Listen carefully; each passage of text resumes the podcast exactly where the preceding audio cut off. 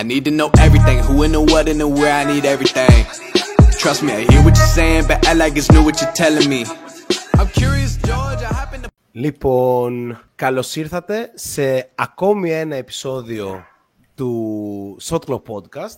Είναι άλλη μια Δευτέρα και είμαστε μαζί σας λίγο μετά τις 10 και λίγο καθυστερημένα σε σχέση με την uh, αρχική ώρα έναρξης. Classic.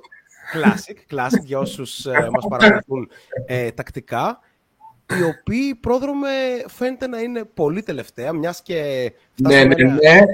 ένα πολύ πολύ μεγάλο milestone. Τρελό. Έτσι, που δεν είναι άλλο από τους 1200 unique ακροατές σε ένα μόνο επεισόδιο στο Spotify, οπότε ευχαριστούμε τους πάντες ε, για αυτό και νομίζω ότι για να, για να μπορέσουμε να κεφαλαιοποιήσουμε κάπως, γιατί είναι ένα από τα τελευταία podcast ε, της χρονιάς, φεύγουμε λίγο από τον κόσμο του NBA πρόδρομε και βουτάμε για τα καλά στον κόσμο της Ευρωλίγκας. Ήρθε η ώρα. Ας τα πάρουμε όλα με τη σειρά. Καταρχήν, να πούμε ότι το σημερινό επεισόδιο περιλαμβάνει off-season ανάλυση της Ευρωλίγκας με εκλεκτό καλεσμένο μας το Μιχάλη ε, Στεφάνου από το Super Basket και νομίζω ότι ο κόσμος ανυπομονεί γι' αυτό. Ε, και το δεύτερο part της εκπομπής έχει να κάνει με τις δικές σας ερωτήσεις, τις ερωτήσεις που έγιναν ε, στο Shot Clock είτε στο Instagram μας, είτε στο Facebook, είτε στο Twitter, είτε προφανώς στο mail μας, όπου ήταν πάρα πολλές και αυτές, οπότε σήμερα έχουμε μια τεράστια εκπομπή. Οπότε, πρόδρομο, είσαι έτοιμος γι' αυτό; Όπως πάντα. Τέλεια, τέλεια, τέλεια. Λοιπόν, να πούμε ότι το σημερινό επεισόδιο θα είναι live στο YouTube και μόλις τελειώσουμε το live ε, θα κατέβει από το YouTube και θα ανέβει άμεσα στο Spotify, δηλαδή μία ώρα μετά από τη λήξη του σημερινού επεισοδίου. Φτάνει με τον πρόλογο. Καλωσορίζουμε τον Μιχάλη Στεφάνου που έχει, μας κάνει την τιμή να είναι σήμερα μαζί μας να συζητήσουμε για full Ευρωλίγκα. Καλησπέρα Μιχάλη. Γεια σου Μιχάλη. Όλα καλά. Το Μιχάλη μπορείτε να, δια... να το διαβάζετε ως γνωστόν στο Superbasket και στο 10.gr και προφανώς είναι ένας από τους πιο ε, επιφανείς ε, ε, δημοσιογράφους μπασκετικούς του ε, Twitter. Μιχάλη, από πού θες να ξεκινήσουμε; Η off-season έχει πάρει φωτιά. Έχουμε πολλά να πούμε. Έχουμε να πούμε για τον Ολυμπιακό, για τον Παναθηναϊκό, για τις ευρωπαϊκές ομάδες που επίσης έχουν κάνει ε, μια σειρά από κινήσεις. Οπότε κάνε ένα πρώτο γενικό σχόλιο για να αρχίσουμε κάπως να ζεσταίνουμε την κουβέντα και να, την, και να πάμε και στον κόσμο. Καλησπέρα, ευχαριστώ για την πρόσκληση. Νομίζω ότι ο κόσμος που μας βλέπει περισσότερο ενδιαφέρεται για τις ομάδες τους, δηλαδή για τον Ολυμπιακό και τον Παναθηναϊκό. Ο Ολυμπιακός κινήθηκε μέχρι τώρα πιο γρήγορα και έχει σχεδόν ολοκληρώσει την, το ρόστερ του με κάποιες κινήσεις οι οποίες είναι περισσότερο συμπληρωματικές. Ε, έχει, έχει δημιουργήσει το βασικό rotation δηλαδή, πάνω στο οποίο θα, θα στηριχτεί. Ο Παναθηναϊκός άργησε λίγο, ε, κάπως δικαιολογημένο γιατί έπρεπε πρώτα να βρει προπονητή. Παρότι είχε κλείσει το Λί, ε, δεν μπορούσε να προχωρήσει κι άλλο τις μεταγραφικές κινήσεις χωρίς προπονητή. Από τη στιγμή που συμφώνησε με τον Ράντονιτς, ε, έχει βάλει μπροστά και εκείνος τα πλάνα του για να δημιουργήσει κάτι πιο ανταγωνιστικό από τα τελευταία χρόνια. Πράγμα που δεν είναι ε, και τόσο εύκολο. Ε, ακόμα και αν υπάρχουν περισσότερα χρήματα, ε, όπως τουλάχιστον λένε τα ρεπορτάζ του Παναθηναϊκού, πλέον στην Ευρώπη υπάρχει μεγάλος ανταγωνισμός στην αγορά ε, ο χρόνος ε, που περνάει και χάνεται στερεί ε, σημαντικούς παίχτες. Δεν είναι και πάρα πολύ δεξαμενή των παιδιών που ξέρουν την Ευρωλίγα και το top επίπεδο το ευρωπαϊκό δεν είναι αστήρευτοι. Οπότε τώρα λίγο τρέχει ο Παναθηναϊκός, έδωσε και ένα εύλογο χρονικό διάστημα στον Καλάθ, τελικά δεν ήρθε συμφωνία, θα τον δούμε με τη φανέλα της Φενέρ, τον Νίκ. Ε, όμως φαίνεται να πλησιάζει τον ε, Γκριγκόνης. Μια σημαντική μεταγραφή. Παρότι έχασε τον Νέντοβιτς. Νομίζω για τα δεδομένα της εποχής και για το background που έχει ο Παναθηναϊκός τα τελευταία χρόνια είναι μια σημαντική κίνηση. Θα τα πούμε και στην πορεία. Ομάδα-ομάδα, κίνηση-κίνηση. Έτσι.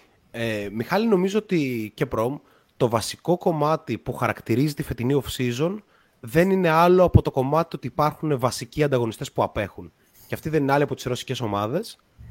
Ομάδες οι οποίες έπαιζαν καθοριστικό ρόλο τα προηγούμενα χρόνια στον τρόπο με τον οποίο κινείται η αγορά στην Ευρωλίγκα. Φέτος δεν μπορούν να καθορίσουν παρά μόνο αν κρατήσουν παίχτες και δεν τους αφήσουν να αποδεσμευτούν, όπως για παράδειγμα είδαμε στην περίπτωση του, του Νίκολα Μιλωτίνοφ. Ε, ένα πρώτο σχόλιο από σένα για το πώς ε, αυτή τη στιγμή διαμορφώνεται η αγορά στην Ευρώπη και ποιοι είναι οι πρωτοκλασσάτοι ας πούμε ε, παίχτες από την πλευρά των ομάδων. Δηλαδή ποιες είναι οι ομάδες που περιμένουμε ότι θα, θα είναι πολύ δυνατές στην off-season. Ας πούμε η Μακάμπη για παράδειγμα έχει ξεκινήσει πάρα πάρα πολύ δυναμικά εκεί που είναι η αλήθεια ότι δεν το πολύ περιμέναμε. Ναι, καλά η Μακάμπη είναι μια ομάδα που ήταν super ενεργή ε, όλο αυτό το διάστημα. Ε, μένει να δούμε το αποτέλεσμα. Είναι πολύ πειραματικό. Δηλαδή, μιλάμε πρακτικά για σχεδόν καινούργια ομάδα αυτή τη στιγμή. Ε, με, με τα όσα ονόματα και δυνατούς παίκτες μπορεί να έχει κλείσει. Ε, μου αρέσει το τι κάνει ο Ολυμπιακός αυτή τη στιγμή. Ε, θεωρώ κάπως δεδομένο ότι ο Σάσα δεν φεύγει ε, και γίνεται όλο αυτό το οποίο γίνεται. Θα τα πούμε αναλυτικά στη συνέχεια. Ε, Βάζω απλά υπότιτλους, δεν ε, μένω σε συγκεκριμένα. Πάρα πολλά ερωτηματικά για μένα για την Παρσελώνα. Υπό την έννοια ότι γίνονται κινήσεις, αλλά με τον Νίκο νομίζω συμφωνούμε, δεν ξέρω Μιχάλη. Η φάση με το Σάρας είναι κάπως σε τέλμα. Ενώ είναι δεδομένο.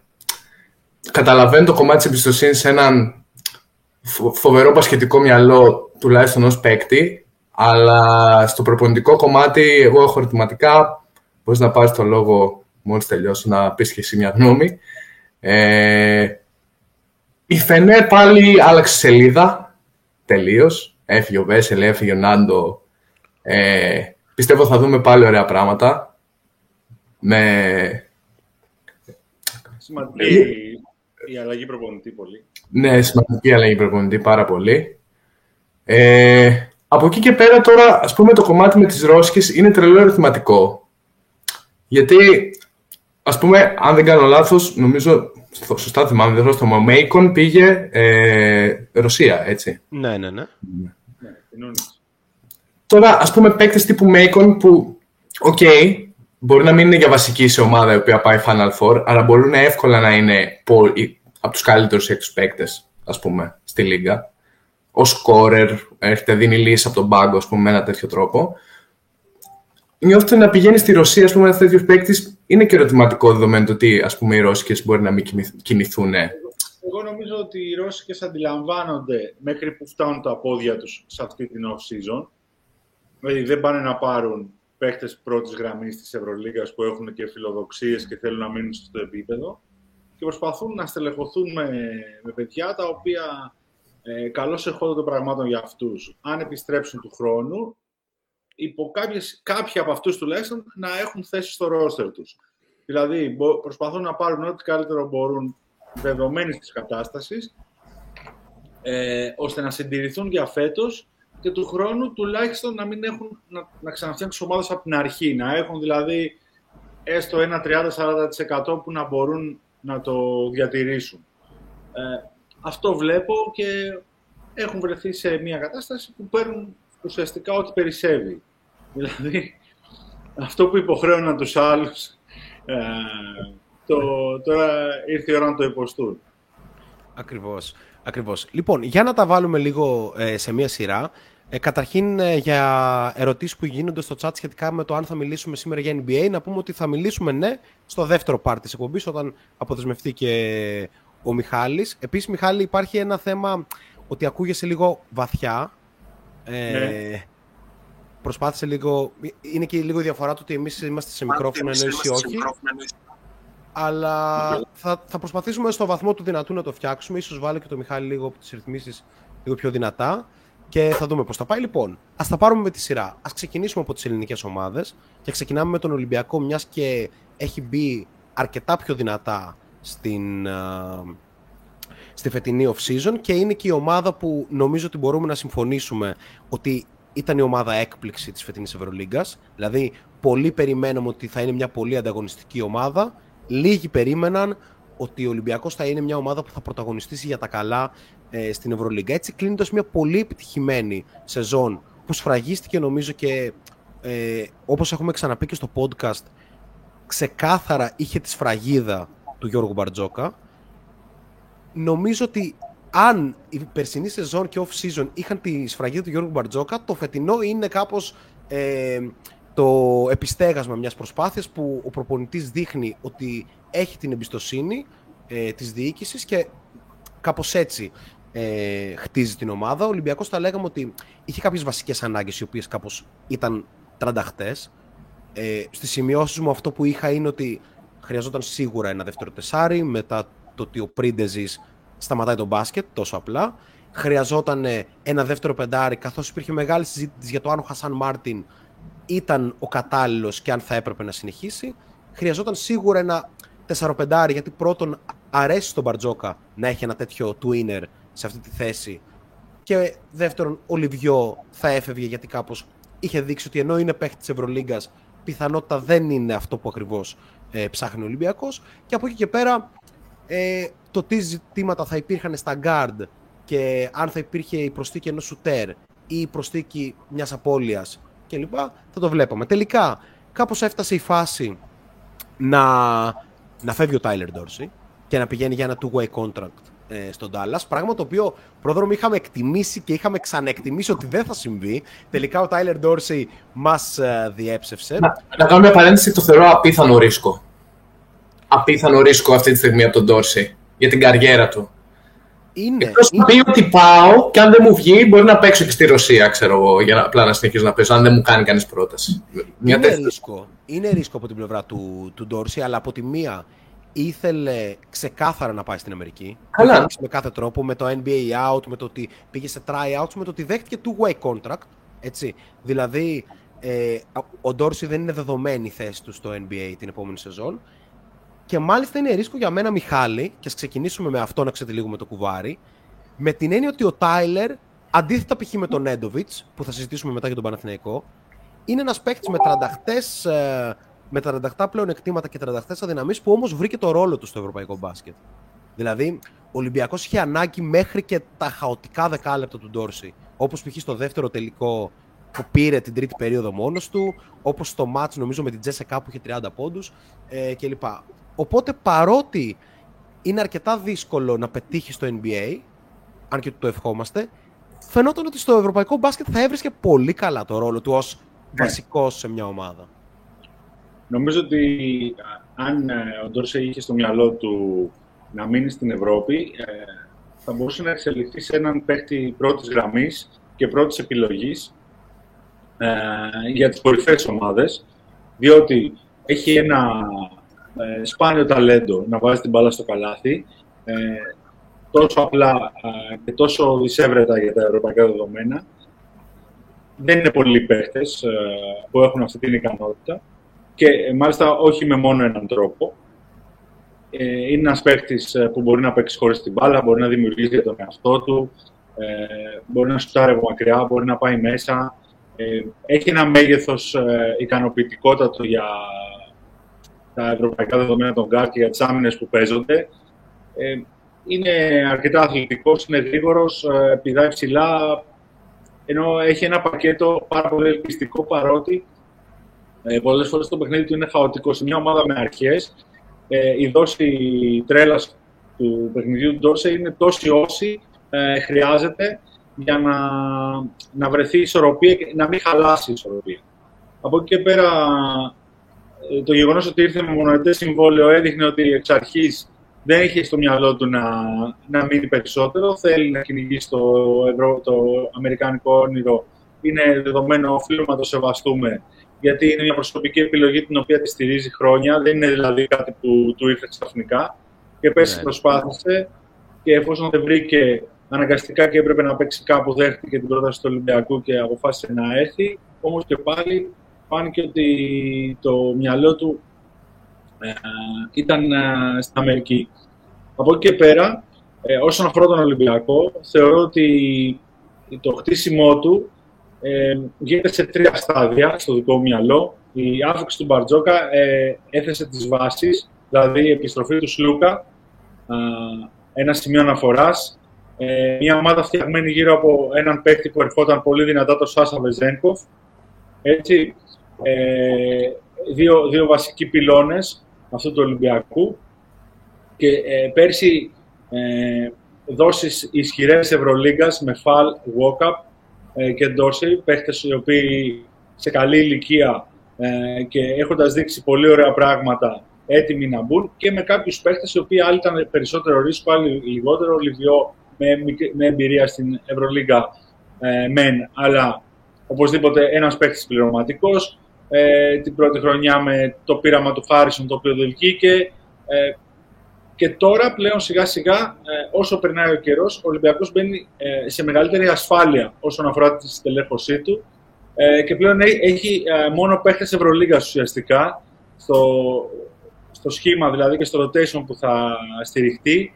Δηλαδή, δημιούργησε μια κατάσταση ε, που πήγαινε ε, όλο, όλο ένα σε τρία στάδια ε, σε μεγαλύτερη ασφάλεια όσον αφορά το πνεύμα ε, της, ε, του υψηλού επίπεδου. Πλέον, ε, ακόμα και το δεύτερο πεντάρι του Ολυμπιακού, ακόμα και το backup τεσάρι του, ακόμα και ε, οι, οι, οι, οι συμπληρωματικοί του παίχτες είναι παίχτες έμπειροι ε, οι οποίοι γνωρίζουν το παιχνίδι και το επίπεδο της Ευρωλίγκας. Αυτό για μένα είναι το πιο σημαντικό. Ε, ότι πλέον ε, ο Ολυμπιακός έχει λίγα πράγματα ε, να ανησυχεί. Το ποιο θα είναι το ταβάνι του θα το δούμε. Ε, όμως ε, το κάτω του στάνταρ είναι, είναι πλέον αρκετά υψηλό. Ακριβώς. Ε, μένοντας για πολύ λίγο στον Τόρση πρόδρομε, είναι ένας παίκτης ο οποίος πάει με όπλο του στο NBA το ότι 7 σεζόν της καριέρας του τις έχει σουτάρει με 39% στο τρίποντο και πάνω. Νομίζω ότι αυτό στο σύγχρονο NBA, στην ομάδα που είναι στο ηλιοκεντρικό σύστημα του Λούκα Ντόνσιτς, είναι η ευκαιρία της ζωής του να κάνει κάτι στο NBA και γι' αυτό και τον Dallas ε, του δίνει μια ευκαιρία. Παρ' όλα αυτά, τα limitations του είναι τεράστια. Αμυντικά δεν μπορεί να σταθεί σε αυτό το επίπεδο και ο τρόπος με τον οποίο χειρίζεται την μπάλα είναι τουλάχιστον ύποπτος για το επίπεδο του NBA. Ναι, είναι, είναι ρε παιδί μου πολύ ορισμένα αυτά στα οποία είναι καλός ο Τάιλερ Ντόρσι και είναι πάρα πολύ καλός σε αυτά, αλλά κάπως όντως το επίπεδο αθλητικότητας στο NBA νομίζω ότι θα, θα τον δυσκολεύσει πάρα πολύ. Δηλαδή, ήδη από το μικρό του πέρασμα το είχαμε δει.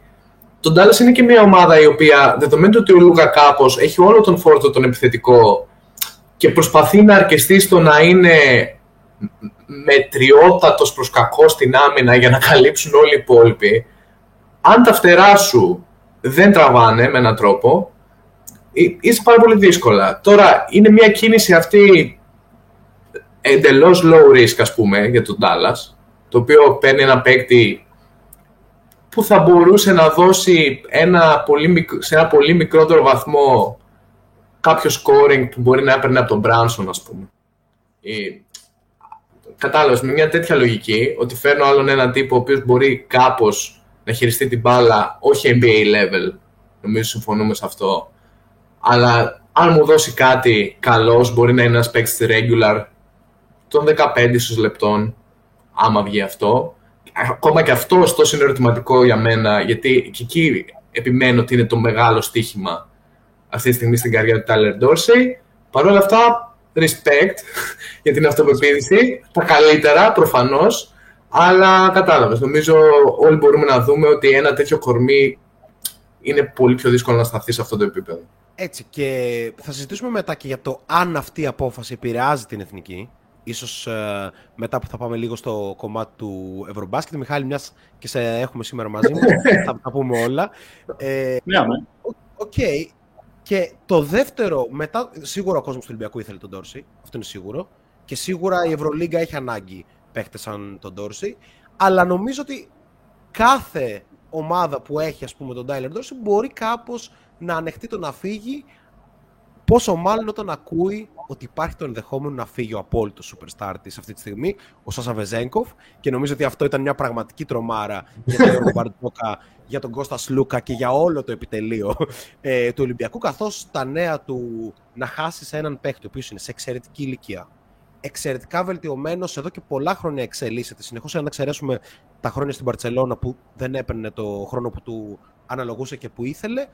Ε, από εκεί και πέρα ο Σάσα φέτος έφτασε να είναι first Euroleague, ε, first all Euroleague παίχτης.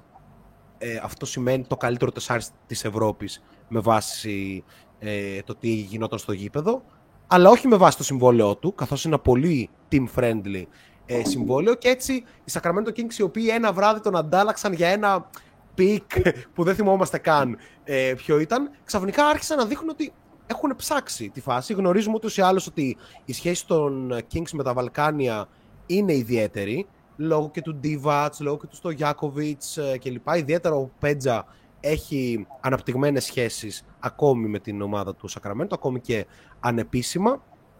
Και μετά την επιλογή του Γιώργου Παπαγιάννη στο νούμερο 13, για όσοι θυμούνται, για την προσπάθειά τους να κάνουν τον Bogdan ε, ένα star στη λίγα, αν και δεν τους βγήκε, ε, τελικά πάνε με τον Σάσα Βεζέγκοφ, τον θέλουν, είναι δεδομένο αυτό, αλλά δεν θέλουν ακριβώς τα ίδια πράγματα. Και βάζω λίγο το, conta, ε, το, το concept, ας πούμε, για να μπορέσουμε να συζητήσουμε πάνω σε αυτό.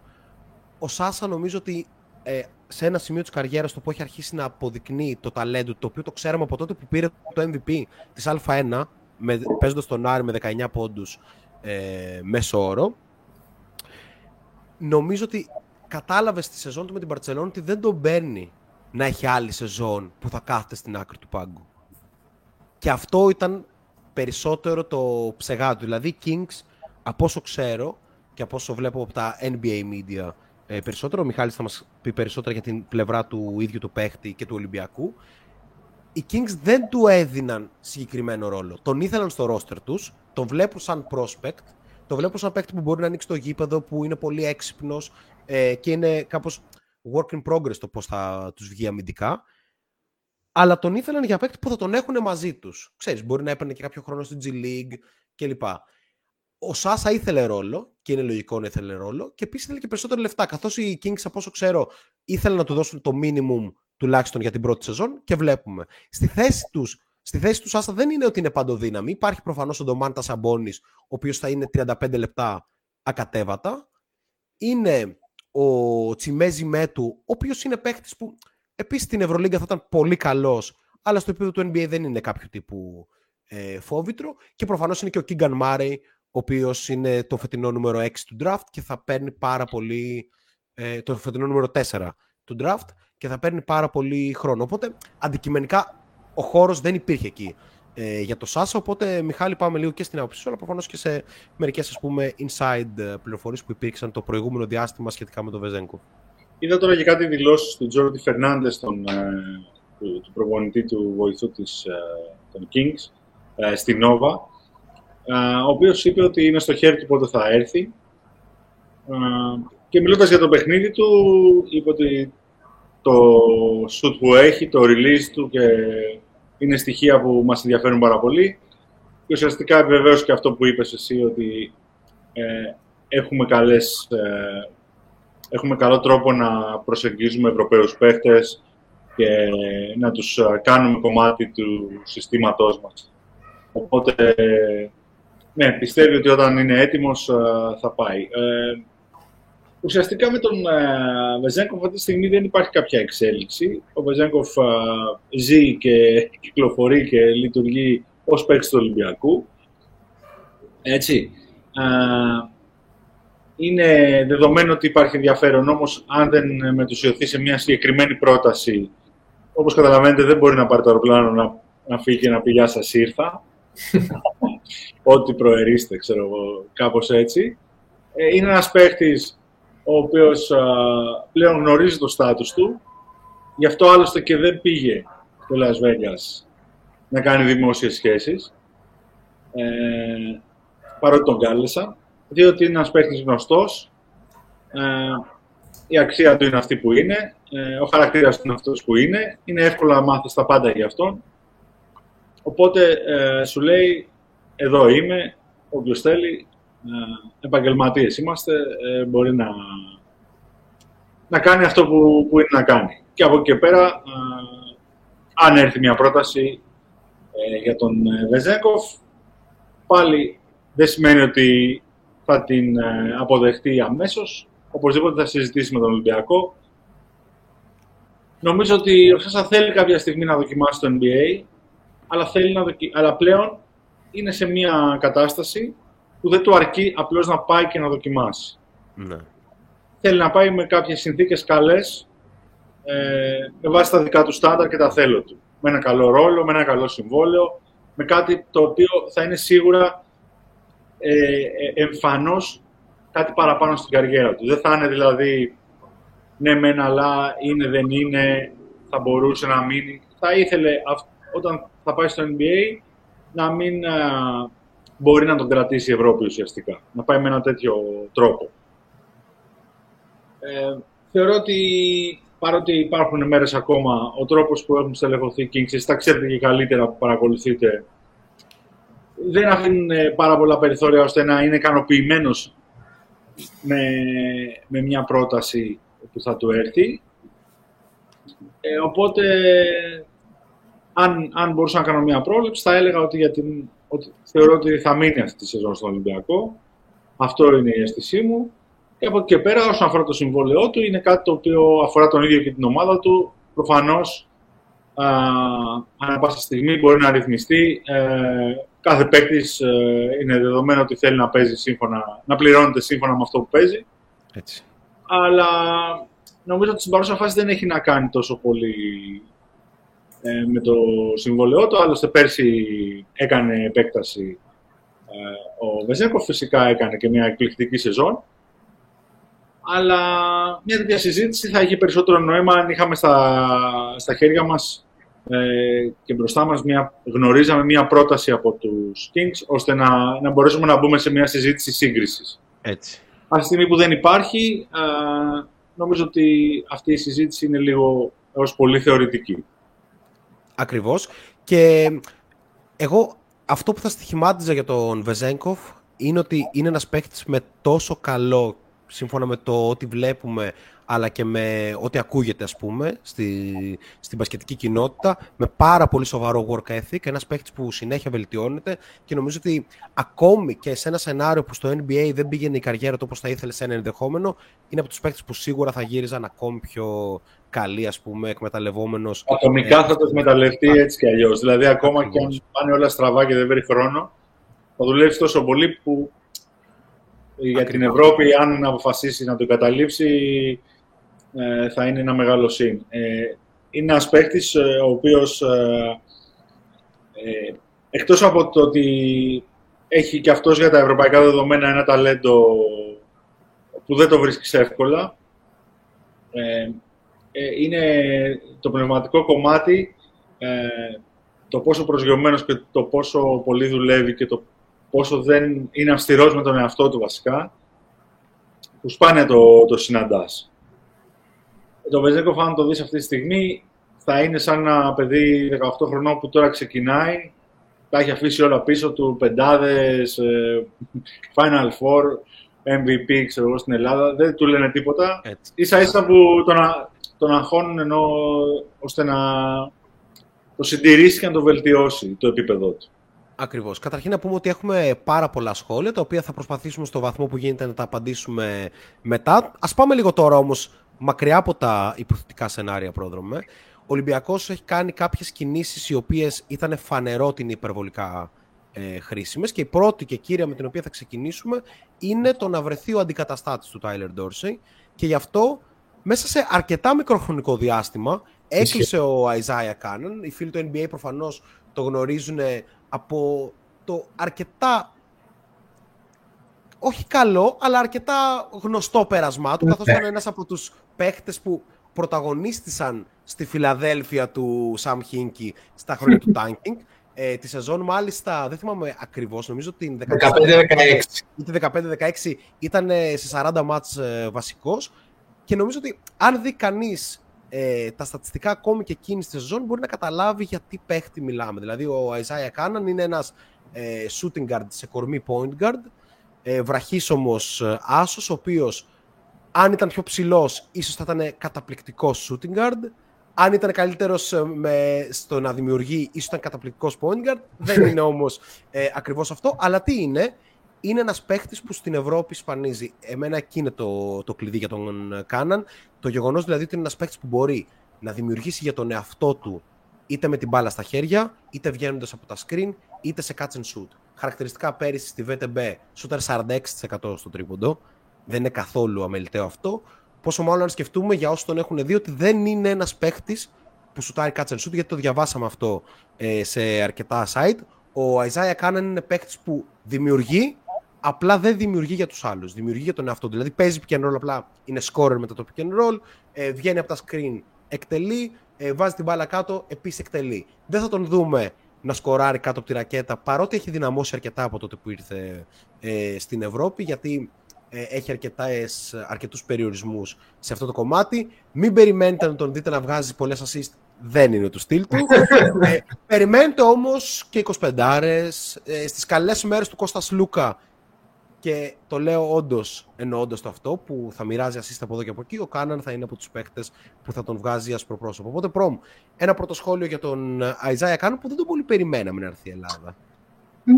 Ναι, κάπως πέρασμα από Unix και Γαλατά τα τελευταία δύο χρόνια, αν δεν απατώμε. Ο, κάποτε All American στο κολέγιο με το Mario State, για να τα λέμε όλα. Δηλαδή υπάρχει ένα background πάρα πολύ σοβαρό, ακόμη και για αυτούς που μπορεί να μην έχουν ακούσει ας πούμε, αυτό το όνομα και να το άκουσα πρώτη φορά τώρα. High school, high school legend. High school legend, ναι. Αυτά είναι πολύ σοβαρά πράγματα για το κοινό. Αυτά, αυτά μετράνε. για εμάς μετράνε σίγουρα. Τώρα, ξέρεις. Ε, Πολύ ενδιαφέρον. Νομίζω έβαλες κάπως όλα τα στοιχεία του gameplay. Ε, μιλάμε για έναν τύπου pure scorer, ο οποίος ωστόσο χρειάζεται κάπως την μπάλα στα χέρια του για να αποδώσει ε, σε αυτό το κομμάτι. Ε, υπάρχει το, το παιχνίδι του να βγω από τα screen και να εκτελέσω, αλλά κατά βάση μιλάμε για μια κατάσταση που θα βγω από το screen να πάρω την μπάλα για να παίξω. Έτσι. Σε ένα setup, όχι 5-5 πλέον, αλλά 2-2, ξέρετε, μετά από rotations κλπ είναι πολύ καλό σε αυτό. Ε, νομίζω είναι ωραίο ε, fit ως προς την αντικατάσταση του Dorsey. Είναι 31 ετών πλέον, έτσι. Έτοιμος παίκτης. Αυτό. ξέρεις τι παίρνεις, ξέρεις τι παίρνεις. Ξέρεις τι παίρνεις, 100%. Παίρνεις αυτό, τίποτα περισσότερο, τίποτα λιγότερο. Ε, έχει ένα ενδιαφέρον να δούμε το πώς θα πάει λίγο το fit με το Σλούκα, γιατί έχω την αίσθηση ότι χρειάζεται περισσότερη την μπάλα από ό,τι μπορεί να τη χρειαζόταν ο Τάιλερ Ντόρσι αναδιαστήματα μέσα στο παιχνίδι, ίσως αρκετά περισσότερο. Ε, βέβαια, ο Σλούκας προφανώς έχει δείξει ας πούμε, και στην εθνική και γενικά ότι μπορεί να δουλέψει ε, και με ένα τέτοιο παίκτη δίπλα, ανεξάρτητα του τι κάνει, αν είναι σκόρερ, αν είναι πάσερ ή οτιδήποτε. Και με τον Καλάθι, ας πούμε, στην εθνική το έχουμε δει. Ε, από εκεί και πέρα νομίζω, εντάξει, full μπατζοκική αυτή η αναζήτηση επιλογή. δηλαδή, κάπως, δεν ξέρω αν κάποιος από τους δυο σας τον είχε σε κάποια λίστα του με πιθανούς στόχους. Ε, νομίζω θα ήταν πολύ, πολύ ακραίο. Ε, μετά, κάπως... μετά, τα, μετά τα 27 δεν μπαίνει σε λίστα. Δεν θυμάμαι που το είχα γράψει, πρέπει να το βρω. Μόλις ήρθε ο Σλούκας στον Ολυμπιακό, ο πρώτος παίκτης που σκέφτηκα ότι θα, θα μπορούσε να παίξει δίπλα του ήταν αυτός. κάπου, το, κάπου το είπα, κάπου το, μόλις ήρθε. Τελικά ε, ο Ολυμπιακός πήγε με τον Χάρισον, αλλά ο πρώτος παίκτης που σκέφτηκα α, τότε ακόμα δεν ήταν ευρέως γνωστός ε, ενώ στο ευρωπαϊκό κοινό γιατί έπαιζε ε, Eurocup με την ε, Unix, δηλαδή στο κοινό της EuroLeague εννοώ. Ε, αλλά ήταν ο πρώτος, ε, ο πρώτος παίκτης που, που σκέφτηκα. Είναι ένα παιδί το οποίο ε, έχει τρομερή αυτοεπίθεση στον εαυτό του. Έχει τρομερή αυτοεπίθεση, ε, πλεονασμό στον εαυτό του. Ναι, ναι. λοιπόν, έχει τρομερή αυτοεπίθεση και ε, αυτό μπορεί να κοστίσει και κάποιες ε, βραδιές ε, δύσκολες και άστοχες στον Ολυμπιακό. Μπορεί να πάρει 10 σουτ ασχέτως αν τα βάζει ή όχι. Ε, αν τα βάζει σίγουρα θα πάρει, αλλά μπορεί να πάρει και το δεν τα βάζει. Ε, ενώ δεν σταματάει να πιστεύει μέσα στο παιχνίδι ότι θα σκοράρει, ότι θα βρει το, το χέρι του. Μιχάλη, στο, στο μπάσκετ πάντα ισχύει το shooters gonna shoot. Αυτό. Ναι, ναι. Έτσι. Και αυτό είναι ένας καθαρόαιμος επιθετικός παίχτης. Έχει πολύ ταλέντο. Νομίζω είναι, παρότι αν τους βάλεις δίπλα-δίπλα με τον Τόρση δεν είναι οι ίδιοι παίχτες ε, ούτε σε σωματοδομή, ούτε ακριβώς ε, στον τρόπο παιχνιδιού. Είναι όμως ε, αμέσως ό,τι πιο κοντινό στο, στο ρόλο που ψάχνει ο Ολυμπιακός. Δηλαδή, ένας παίχτης που μπορεί να, να ξεκολλήσει ουσιαστικά την ομάδα όταν ε, ο ορθολογισμός της δεν θα λειτουργεί και θα δημιουργήσει πράγματα για τον εαυτό του. Αυτό είναι σημαντικό. Ε, και αυτό ήθελε και ο Ολυμπιακός από τον ε, Ντόρσεϊ, ο οποίος επίσης υπήρξαν πολλές βραδιές που ήταν ναι. αυτοκαταστροφικός, ε, αλλά υπήρξαν και άλλες πολλές που κουβάλισε τον Ολυμπιακό. Και νομίζω ότι επειδή ο Ολυμπιακός είναι μια ομάδα που δεν περιμένει από έναν παίχτη να τον κουβαλήσει στάνταρ, δηλαδή ε, και φέτος νομίζω θα έχει περισσότερες λύσεις ε, επιθετικά. Δεν νομίζω ότι ξέρεις, οι κακές βραδιές του, του Καν θα είναι και ξέρεις, κακές για την ομάδα απαραίτητα. Μπορεί να διαχειριστεί δηλαδή έναν ε, παίχτη που ίσως ε, έχει κάποια σκαμπανεβάσματα στην απόδοσή του. Από εκεί και πέρα, ο Ολυμπιακός ε, και με τον Κάναν και με τον Πίτερς νομίζω ότι ανοίγει το γήπεδο. Αυτό ήταν το πρώτο μου σχόλιο, ότι θα δημιουργήσει πολύ καλύτερο χώρο και για τον Σλούκα, για τα pull-up του και για τις διεισδύσεις του και γενικότερα ε, για, τα, για, τα, για, τη δημιουργία από το post με τον Φαλ, για τα close-out του Βεζέγκοφ, αν παίζουν μαζί με τον Πίτερς. Ε, νομίζω ότι έχει κάνει πολύ στοχευμένες κινήσεις και μένει να δούμε βέβαια πώς θα εξελιχθεί η σεζόν, γιατί υπάρχει Ευρωμπάσκετ, η προετοιμασία θα είναι διαφορετική, η ατομική δουλειά των παιχτών θα είναι διαφορετική γιατί ο κάθε παίχτης, ε, να ξέρετε ότι αυτό που αποδίδει το χειμώνα δεν το οφείλει στην προετοιμασία με την ομάδα του, ούτε στις προπονήσεις με την ομάδα του. Το οφείλει ε, ουσιαστικά θε, ε, θερίζει ε, ό,τι παίρνει το καλοκαίρι με την ναι. προσωπική δουλειά. Εκεί είναι η προετοιμασία.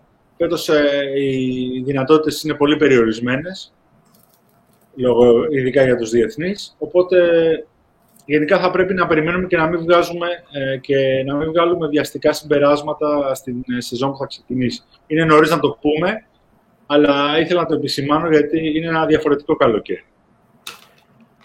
Να πούμε για τον Κάναν, μιας και υπάρχουν ε, αρκετά σχόλια που θέλουν να μιλήσουμε για την άμυνά του, ότι εγώ θα πω ότι σε αυτό το κομμάτι, επειδή τον είχα παρατηρήσει και σε μια καλή σεζόν που έκανε, όχι σεζόν, ένα καλό διάστημα που είχε και στο NBA με τους Suns, ο Κάναν δεν είναι χειρότερος αμυντικός από τον Τάιλερ Ντόρσι. Είναι αρκετά δυνατό κορμί.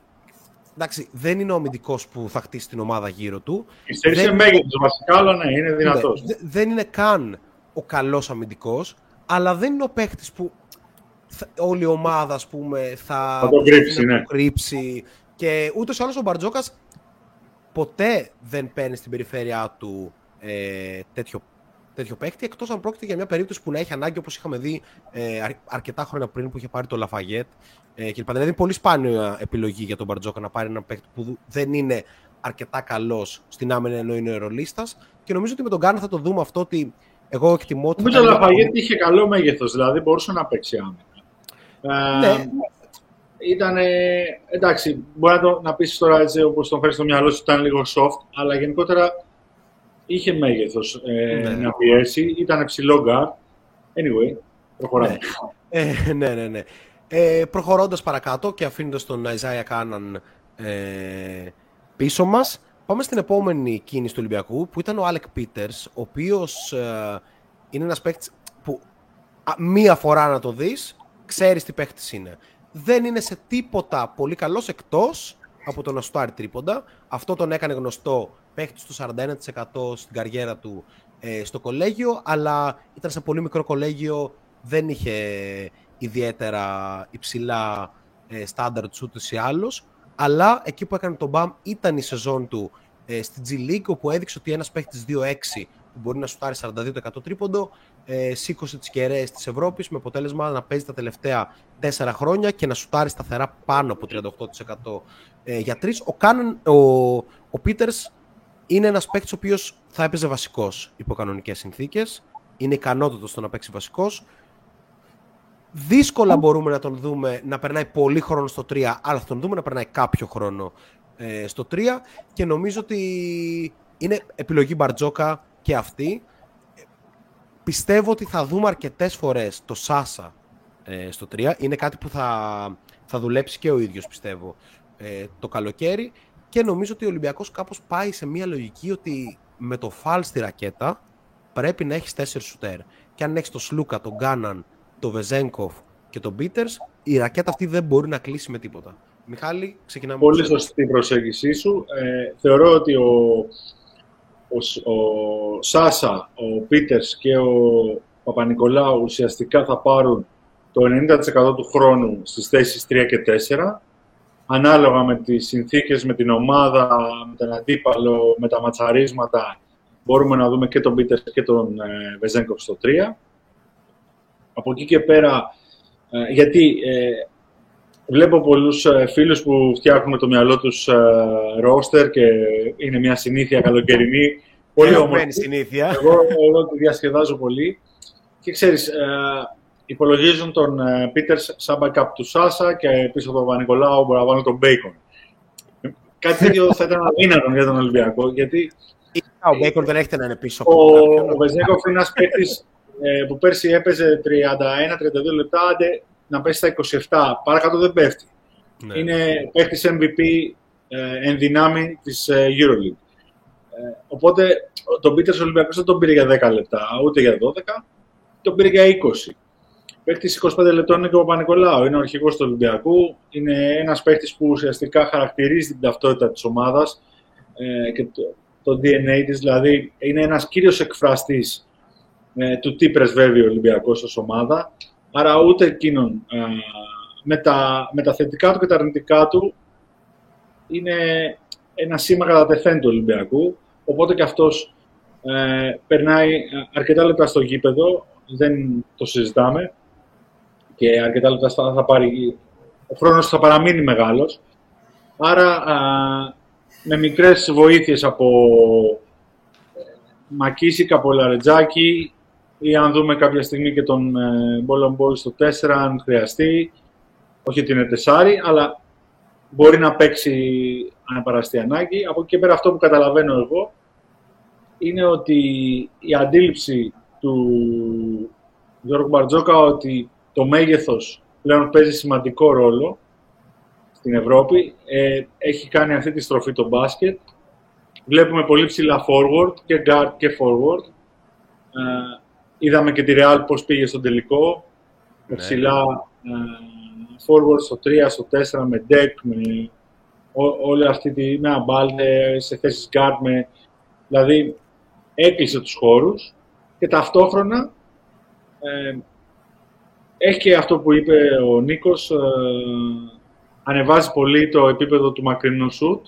Άρα, στην επίθεση ανοίγει το γήπεδο ε, και προσπαθεί να βοηθήσει και τον Φαλ και τον ε, Σλούκα. Και στην άμυνα ε, γεμίζει τους χώρους με ψηλά παιδιά. Ο, ο Κάναν είναι μια εξαίρεση, αλλά είναι η εξαίρεση ουσιαστικά που επιβεβαιώνει τον κανόνα ο Ολυμπιακός, ε, αν έχει στο 3 Πίτερς, ε, Βεζένκοφ και Παπανικολάου, θα είναι μια ομάδα ψηλή. Δηλαδή, ε, από πίσω από τα γκαρντ θα έχει αρκετό μέγεθος. Και προμ Τζοέλ Μπολομπόι, ε, παίχτης ο οποίος τον περιμέναμε στην Ευρώπη για χρόνια, ήρθε σε μια ομάδα που δεν μου άρεσε καθόλου το ότι πήγε εκεί και είμαι από αυτούς που υποστηρίζουν ότι αδικήθηκε πάρα πολύ από το ρόλο του, κυρίως από το ρόλο του στην Τζεσεκά και από το χρόνο του εκεί πέρα. Ε, δεν το πίστευα όταν είδα ότι ο μέσος όρος του στα rebound είναι κάπου στο 3,5-4 κάπου εκεί, γιατί μιλάμε για μια πραγματική μηχανή των rebound. Όσο τον έχουμε δει ε, είτε στη G League είτε στο κολεγιακό μπάσκετ, είναι ένας παίκτης ο οποίος δεδομένου χρόνου είναι κινούμενο double-double. Και αν δεν μπορεί να το κάνει, θα είναι κυρίως επειδή δεν έβαλε 10 πόντους. Εγώ πιστεύω ότι θα είναι η χρονιά της καριέρας του η φετινή. Ε, και πρώτο ξεκινάμε από σένα. Ένας δηλαδή δεν συμφωνείς ότι ε, το μόνο που τον έσωσε ήταν το ρώσικο διαβατήριο; Ε, μάλλον όχι. Μάλλον, μάλλον, μάλλον όχι. Ε, ίσα ίσα πιστεύω ότι... Ήθελα να και την άποψή σας. Ναι, είναι αμυντικά. Δεν είναι το κτίνος που μπορεί να παρουσιάζεται, αλλά είναι πολύ καλός αμυντικός. Δεν είναι Στη ρακέτα, ας πούμε, για το επίπεδο της Ευρωλίγκας είναι αρκετά καλός αμυντικά, αλλά μπορεί να αλλάξει. Τα κάνει όλα σε ένα επίπεδο 8 στα 10, που είναι αυτό που θέλεις βασικά από το δεύτερο ψηλό σου. Και στην επίθεση έχεις το Σλούκα Playmaker. Θα υπάρχουν λόμπες, κάποιος πρέπει να είναι εκεί να τις καρφώνει. Θα επιστρέψουν τα άλλα λίγο στον Ολυμπιακό που είχαν ε, εξαφανιστεί λόγω της αδυναμίας που είχε ο Χασάν, ε, ειδικά πέρσι, να πατήσει γερά του φόβου, της, ε, τέλος πάντων, και ότι δεν είναι και τόσο παίχτης που παίζει πάνω στη Στεφάνη. Και ο Φαλ, οπωσδήποτε, δεν ήταν εύκολο να, να τρέξει και να τελειώσει με αλείου. Αλλά νομίζω ότι ο Βολομπόη ε, είναι ένας τέτοιος παίχτης ε, που είναι πολύ αθλητικός και θα δώσει κάποια στοιχεία ε, στον Ολυμπιακό, αλλά πριν ακούσουμε και το σχόλιο του Κόμ να πω ότι παιδιά, η Ευρωλίγκα, αυτό που κάνει ο Ολυμπιακός, δεν είναι τίποτα περισσότερο από το να ε, προσθέσει συνέπεια. Ο Χασάν στην καλή του μέρα μπορεί να μοιάζει με τον νέο Χάινς, όμως οι καλές του μέρες ε, δεν είναι πάρα πολλές. Και στην Ευρωλίγα δεν μπορείς να ρισκάρεις. Δεν μπορεί να, να αλλάζει πρόσωπο τόσο πολύ ομάδα όταν βγαίνει ο βασικός ψηλός και μπαίνει ο δεύτερος. Πρέπει να κρατιέται σε ένα επίπεδο. Ο Ολυμπιακός είδαμε ότι πολλές φορές ε, έχανε ό,τι έχτιζε ε, και έπεφτε η απόδοσή του, ε, έπεφτε σε πολλά, ε, έχανε στο rebound, έχανε ε, στην άμυνα, με το Χασάν μέσα αυτό το πράγμα, αν θέλεις να λέγεσαι ομάδα και ε, μάλιστα ομάδα οκτάδας που πλέον εκείνο πήγε στο Ολυμπιακό, οκτάδα του Final Four, ε, δεν μπορείς να έχεις ε, τόσο μεγάλες, ε, τόσο μεγάλες μεταπτώσεις ε, όταν βγαίνει ένας παίκτης. Θέλεις συνέπεια. Θέλεις να μένει το επίπεδό σου, ε, ο ένας θα σου δώσει κάτι, ο άλλος θα σου δώσει κάτι διαφορετικό, αλλά θέλεις το επίπεδό σου να μένει ε, υψηλά. Ε, ναι, συμφωνώ βασικά άπειρα με αυτό που είπε ο Μιχάλης μόλις σχετικά με το που κινήθηκε ο Ολυμπιακός. Ήθελα να το βάλω σαν σχόλιο στο τέλος, αλλά νιώθω ότι όπου έχασε και όπου λίγο πονούσε αναμάτσα από εδώ και από εκεί, πήγε και συμπλήρωσε κάπως με ένα λίγο επίπεδο αξιοπιστίας πιο υψηλό, με έναν τρόπο. υπάρχουν πάλι πράγματα που πρέπει να τα δούμε, αλλά νομίζω είναι ένας πολύ ωραίος έτσι, προσανατολισμός για μια ομάδα η οποία ήταν ας πούμε, με ένα ωραίο κορμό και φέτος έδειξε φοβερά πράγματα. Όσο αφορά τον Τζοέλ, όχι Embiid, ε, Boy, έτσι, ε, απίθανος αθλητής. Ε, μπορείτε να μπείτε να δείτε και απλά μερικά highlights ε, έτσι λίγο παλαιότερο ετών. Βέβαια πλέον στα 28 του, αλλά μια χαρά. Ε, νιώθω ότι πρέπει να επιστρέψει το above the rim game στον Ολυμπιακό. Ήταν καλό πρόπερση. Ε, κάπου λίγο χάθηκε, κάπου λίγο... Ο Μουσταφά θα την πάρει, αλλά δεν είναι rim runner. Δεν είναι που θα πάρει φόρα επιβολή, ας πούμε, ακριβώς και θα την καρφώσει την μπάλα. Είναι και το κορμί του κάπως λίγο πιο άβολο από οποιονδήποτε ψηλό μπορεί να φανταστούμε. Είναι 2-20 πόσο είναι ο άνθρωπος, τέλος πάντων. Ε, ο Μπολόμπο είναι πολύ versatile για τη θέση του και το επίπεδο της Ευρωλίγκας και το ρόλο που θα έχει. Είναι rim runner, ε, είναι πολύ αθλητικός και νομίζω ότι θα δώσει και είναι, είναι πολύ mobile με έναν τρόπο. Οπότε θα ανοίξει και το γήπεδο και στο transition με έναν τρόπο. αλλά και στο pick and roll. Νομίζω ότι ο Μπαρτζόκας αρέσκεται στα, στα πεντάρια αυτά, αλλά κυρίως, για να φύγουμε λίγο από το κομμάτι του προπονητικού και να πάμε στο παικτικό, ο Κώστας Λούκας είναι κατεξοχήν guard που θέλει τέτοιους ψηλούς.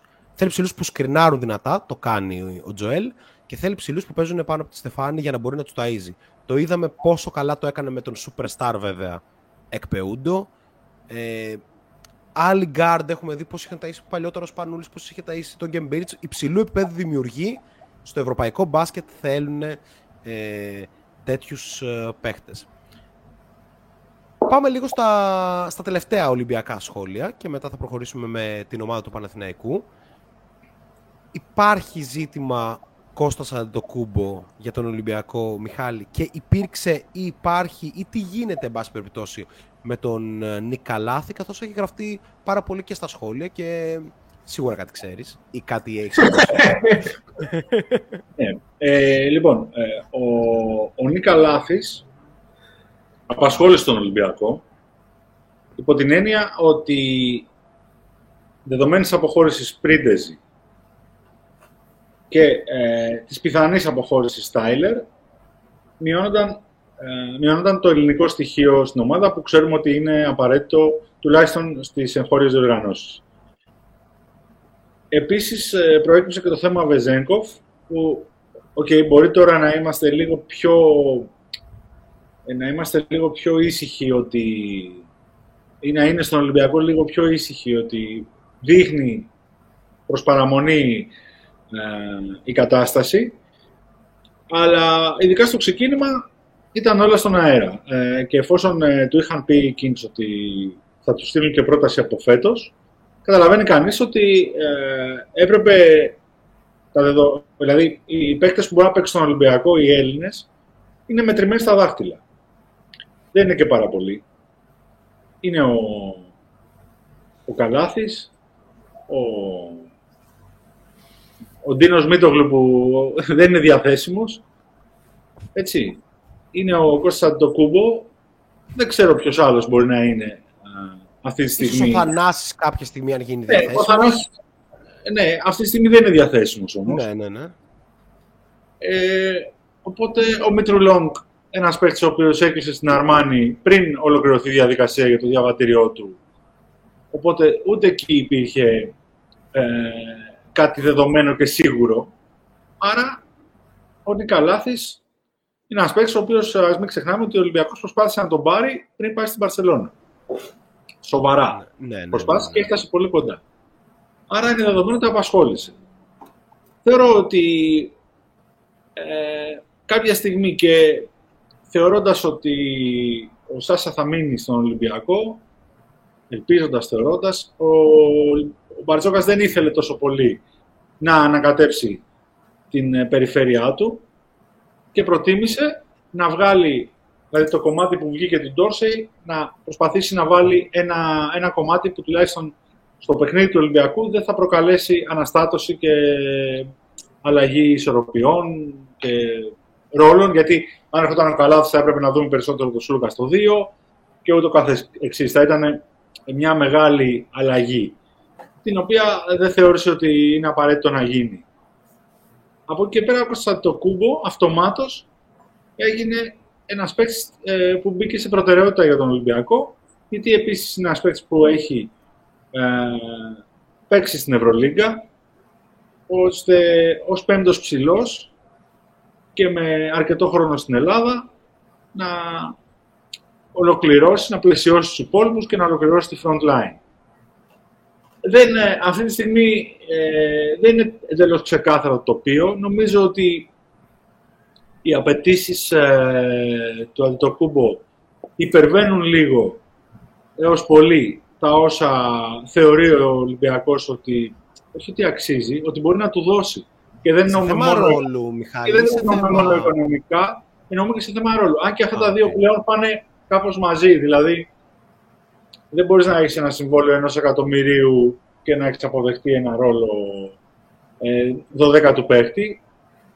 Δεν μιλάμε για κάτι τόσο ακραίο βέβαια, αλλά αντιλαμβάνεστε ότι ε, αν ένας παίχτης ε, δεν είναι ξεκάθαρο ε, πριν έρθει, ε, περίπου πώς τον υπολογίζει η ομάδα και πώς σκοπεύει να τον χρησιμοποιήσει, είναι πολύ πιθανό να, να ε, μετατραπεί σε, αντί για ενίσχυση σε πρόβλημα, έτσι, στην πορεία.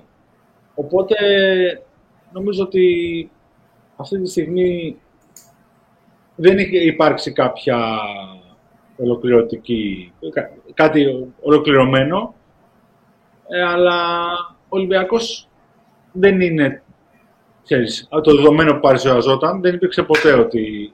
Ήταν δεδομένο ότι θα ασχολούνταν μαζί του. Ναι. Αλλά δεδομένα ότι είχε συμφωνήσει δεν υπήρξε ποτέ. Και μένει να δούμε τώρα στην πορεία. Εντάξει, προφανώς μιλάμε για έναν παίχτη, για μια κίνηση η οποία δεν ε, δημιουργεί άγχος αυτή τη στιγμή στον Ολυμπιακό. Μπορεί να υπάρχει το ελληνικό διαβατήριο που λύνει πολλά προβλήματα, αλλά ξέρεις, δεν είναι και από μόνο του ικανό να επισκιάσει όλα τα υπόλοιπα. Ό,τι γίνει πρέπει να γίνει σωστά και ορθολογικά τέλος πάντων. Αν ο το Κούμπο νομίζω ότι θα έρθει να παίξει 20 λεπτά στην Ευρωλίγα και ο Ολυμπιακός δεν μπορεί να το δώσει αυτό, καλύτερα να μην έρθει. Και για τους δύο. Έτσι το σκέφτομαι εγώ. Ναι, εγώ πάντα σκέφτομαι σε αυτές τις περιπτώσεις και πρώτα το έχουμε ξανασυζητήσει για τον Κώστα Αντοκούμπο, ο οποίος ξεκίνησε. Η σεζόν του πραγματικά χωρίζεται σε δύο μέρη στη Βιλερμπάν. ξεκίνησε, ξεκίνησε πολύ καλά και στη Γαλλία και στην Ευρωλίγκα και σε σημείο που έλεγες ότι αν ξεκίνησε έτσι μπορεί να εκτοξευτεί κάποια στιγμή στο τέλος της σεζόν ή του χρόνου. Αλλά το δεύτερο μισό ήταν. Γιατί πολλοί, πολλοί λένε ότι ήταν η επιλογή του να παίζει ο Γουαμπενάμα από πάνω του αυτό ήρθε μετά. Πρώτα ήρθε η πτώση της, ε, της απόδοσης του Αντετοκούμπο. Δηλαδή σε κάποια μάτια στην Ευρωλίγκα ήταν λίγο unplayable. Και αυτό δεν ξέρω σε τι ακριβώς οφείλεται. Αλλά πρέπει να πούμε λίγο κάποια πράγματα για τον Κώστα. Ακόμη και για το επίπεδο της Ευρωλίγκας. Ακόμη και με βασική έλλειψη σε fundamentals που τη βλέπουμε και είναι φανερή. Παίζει να είναι μέσα στους 10 καλύτερους αθλητές και είναι φανταστικός rebounder. Δηλαδή, στην Ευρωλίγκα, που ξέρουμε ότι δεν είναι και η παραδοσιακή λίγα που παίρνεις ε, εύκολα rebound. Είχε ε, τρία rebound σε 13 λεπτά, που είναι, αν δει κανείς το ναι. rebounding rate του, δηλαδή είναι πολύ καλό. Έμπαινε μέσα και διασφάλιζε αυτό που πρέπει να κάνει. Και επίσης πολύ καλό lob catcher, αλλά πολλά ήταν τα σημεία που χανόταν. Βέβαια, έχει και κάποια ελαφρυντικά. Αυτοί οι παίκτες που δεν μπορούν να δημιουργήσουν από μόνοι τους έχουν ανάγκη από ένα καλό Έχουν ανάγκη, ακριβώς. Έτσι, που η είχε τον Οκόμπο εκεί πέρα που ήθελε την μπάλα κυρίως ε, για τον εαυτό του. Δεν του έφτανε για τον εαυτό του η μπάλα. Ε, έτσι. ναι, λοιπόν. Να τρέβουμε τον Έλιο Κόμπο. Οπότε ε, νομίζω ότι εγώ ανυπομονώ κάπως για τη φετινή χρονιά του. Απορώ πώ ο Ολυμπιακός ή οποιαδήποτε ομάδα, βασικά όχι ο Ολυμπιακός, δεν πάει σε μια λογική ότι η θέση σου στην Ευρωλίγκα δεν είναι δεδομένη, αλλά στο πρωτάθλημα θα έχεις εσύ 20 λεπτά για να παίξεις. Μπορεί προφανώς να το δώσει. Εγώ νομίζω ότι ε, ο, ο Αντετοκούμπο για τον Ολυμπιακό και ο Ολυμπιακός για τον Αντετοκούμπο είναι, ε, είναι μια, σαν μια ένα ιδανικό πάντρεμα.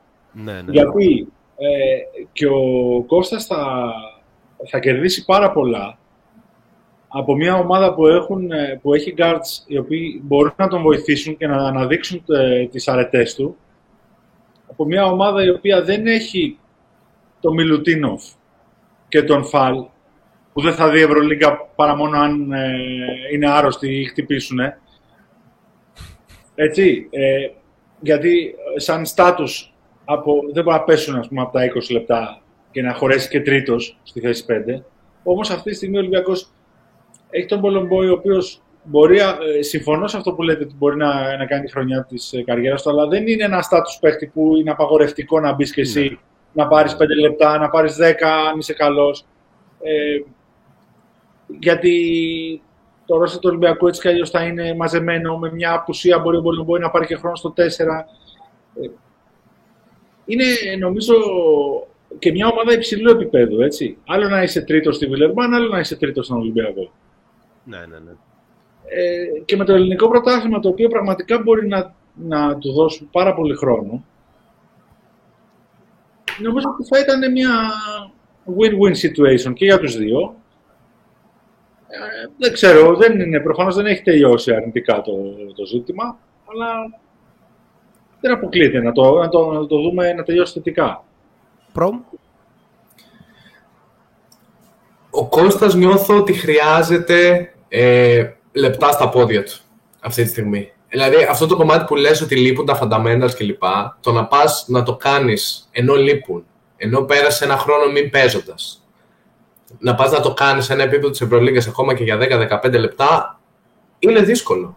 Εντάξει, δεν είναι απλή υπόθεση ακριβώς. Ε, ένα σενάριο που τον θέλει να παίζει πολύ στο εγχώριο πρωτάθλημα. Τώρα μιλάμε συγκεκριμένα για τον Ολυμπιακό, αλλά νομίζω και σε οποιαδήποτε από τις μεγάλες ε, ε, εθνικές κατηγορίες της Ευρώπης. Με έναν άσο ο οποίος έχει το μυαλό του στο να πετάξει την μπάλα ψηλά, γιατί μιλάμε πραγματικά για έναν απίθανο αθλητή, απίθανο αθλητή, τουλάχιστον για το level της Ευρωλίγας, όπως είπε και ο Νίκος, ε, νιώθω ότι θα του είχαν πάρα πολύ καλό στην αντίληψή του. Εγώ, ένα πράγμα το οποίο με προβληματίζει, ας πούμε, τον στον Ολυμπιακό και να υπολογίζεται με κάποιο τρόπο σαν ένα πι το οποίο θα αγωνίζεται και στην Ευρωλίγκα, ε, ενώ σοβαρό πι, ε, όχι πειραματικού τύπου και θα τον βάζουμε στο πρωτάθλημα. Είναι το κομμάτι του πώς αντιλαμβάνεται το spacing. Νιώθω ότι ακόμα δεν είμαστε εκεί. Πιστεύω ότι είναι κάτι το οποίο δουλεύεται βέβαια και έχει υπάρξει βελτίωση αλλά το κομμάτι το πώς κινείσαι ε, μακριά από την μπάλα, σαν ψηλός, νομίζω είναι κάτι το οποίο θέλει δουλειά, ειδικά για ένα παίκτη ο οποίος επιθετικά κατά βάση αυτό που κάνει είναι να πιάνει την μπάλα above the rim και να τελειώνει μια φάση ή να παίζει το επιθετικό rebound. Ε, υπάρχει ένα παράθυρο ε, ωραίο για τον Κώστα και μακάρι να φτάσει εκεί. Δεν ξέρω κατά πόσο μπορεί να το δει ο Ολυμπιακός να, να πει ότι αυτό το ε, spot στο roster είναι λίγο και project με, ένα, με έναν τρόπο. Δηλαδή, για δύο χρόνια να δω τι συμβαίνει. Αλλά ο Ολυμπιακός αυτή τη στιγμή ε, με, με τον Κώστα το κούμπο συμπληρώνει την δωδεκάδα του. Δεν είναι ότι έχει 20 παίχτες. Καταλαβαίνεις. Ε, οπότε είναι νομίζω ε, θετικό. Θα έχει και προφανώς κάποιους μικρούς, αλλά ε, είναι ένας παίχτης ο οποίος θα είναι σε κάθε μάτς και στην Ευρωλίγα εκεί, διαθέσιμος. Δεν είναι ένας παίχτης που τον παίρνουμε και άλλες φορές θα μείνει έξω. Δεδομένης κατάστασης, δηλαδή, ε, ο 11ος παίχτης του Ολυμπιακού είναι ο Λούτζης, θεωρητικά. Ο 12ος είναι ο Δετοκούμπο ή ένατος, δέκατος ένατος, ε, δέκατος, εντέκατος, δωδέκατος είναι ο Λαρετζάκης, ο Λούτζης και ο Αντετοκούμπο. Ε, μιλάμε για ένα αρκετά σφιχτό ρόστερ. Mm-hmm. Που είναι δεδομένο ότι σε μια τόσο απαιτητική σεζόν θα, θα σου δώσει περιθώρια σημαντικά. Ο Λαρετζάκης πέρσι έφτασε να παίζει 20 λεπτά στον Ολυμπιακό.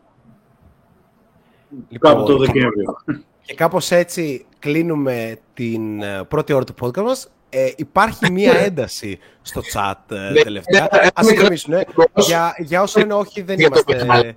Όχι, δεν είμαστε ούτε εκπομπή ούτε κανάλι του Ολυμπιακού και γι' αυτό ακριβώς τώρα συνεχίζουμε. Ε, ο Παριζιάνος στο Κατάρ συνέχεια μπαίνει και επιτίθεται στην εκπομπή μας. Δεν ξέρω καν γιατί μας ακούει. Νομίζω ότι ήρθε για να ακούσει για NBA. Έχω, έχω αυτή την αίσθηση. Μα ούτε, για, ούτε για NBA θέλει να ακούσει. Απλά μα βρίζει.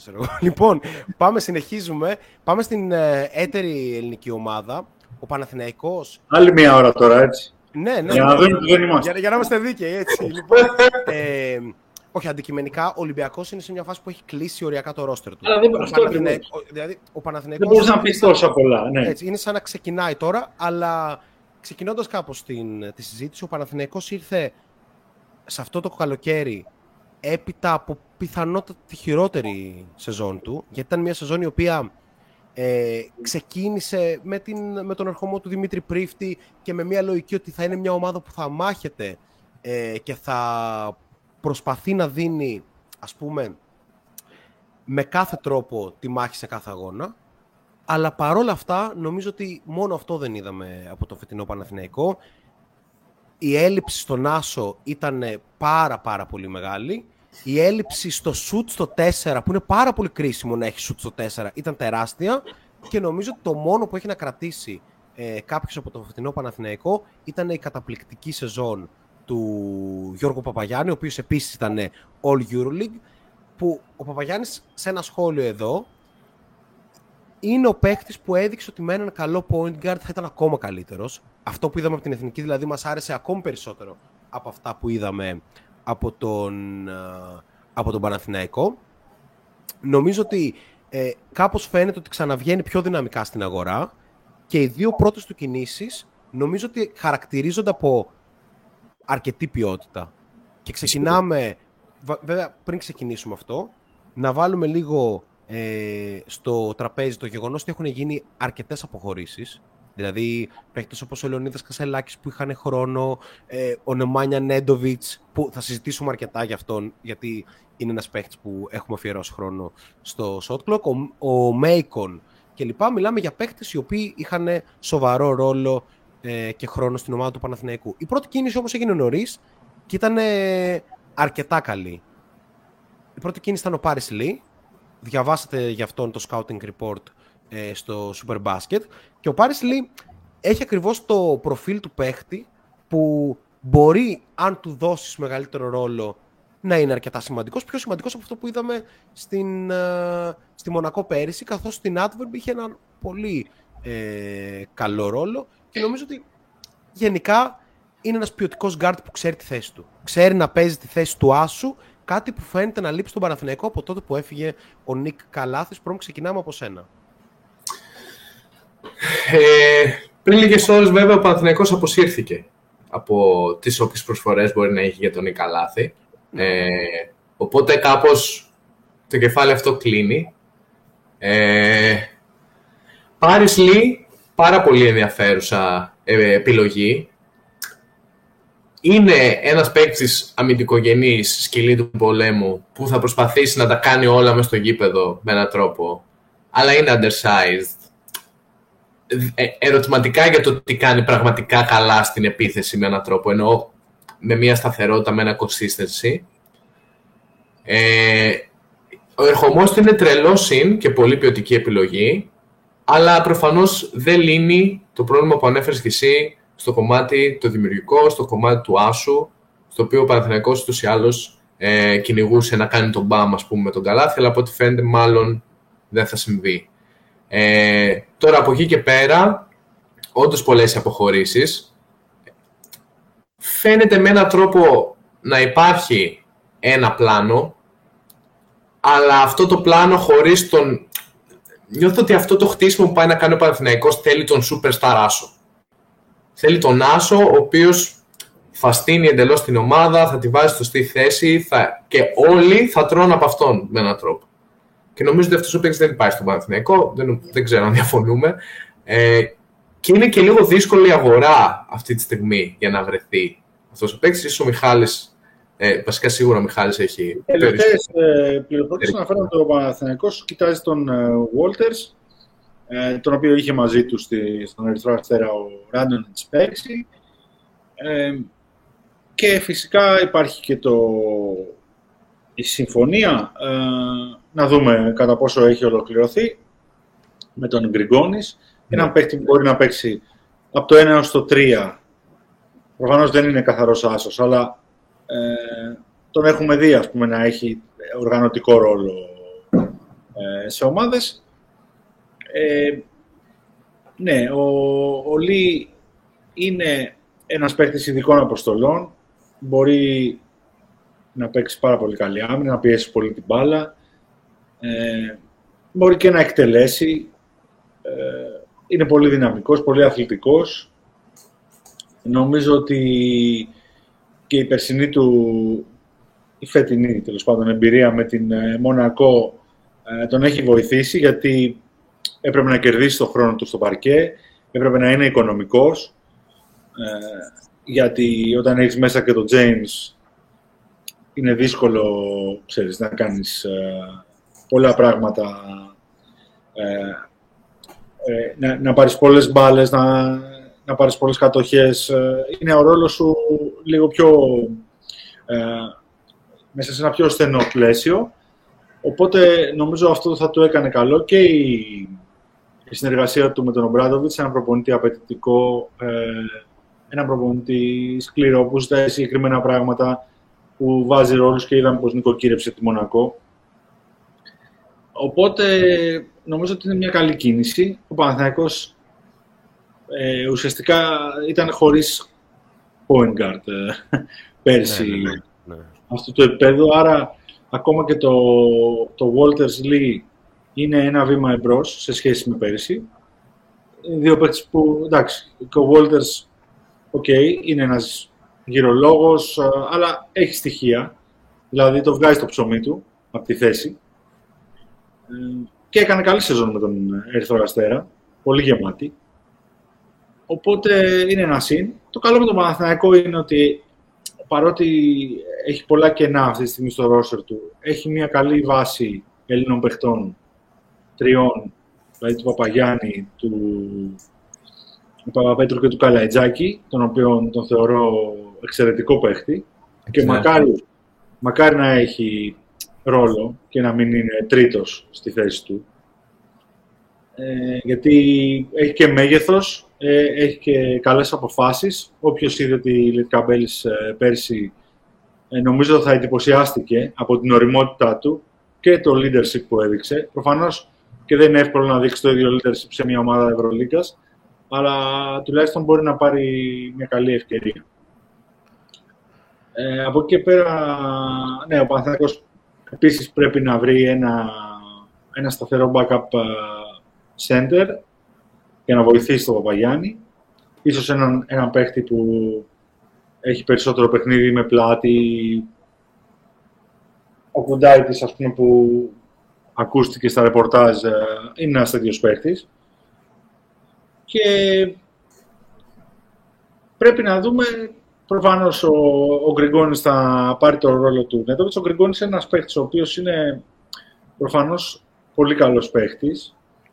Απλά, ξέρεις, καμιά φορά σκέφτεσαι ότι δεν θα τον πάρεις ούτε για off-ball, δεν θα τον πάρεις ούτε για τις αποφάσεις του με την μπάλα, αλλά θα τον πάρεις για ένα γενικότερο πακέτο, το οποίο, ξέρεις, είναι σημαντικό το τι ρόλο θα έχει. Γιατί είναι ένας παίχτης ε, αρκετά...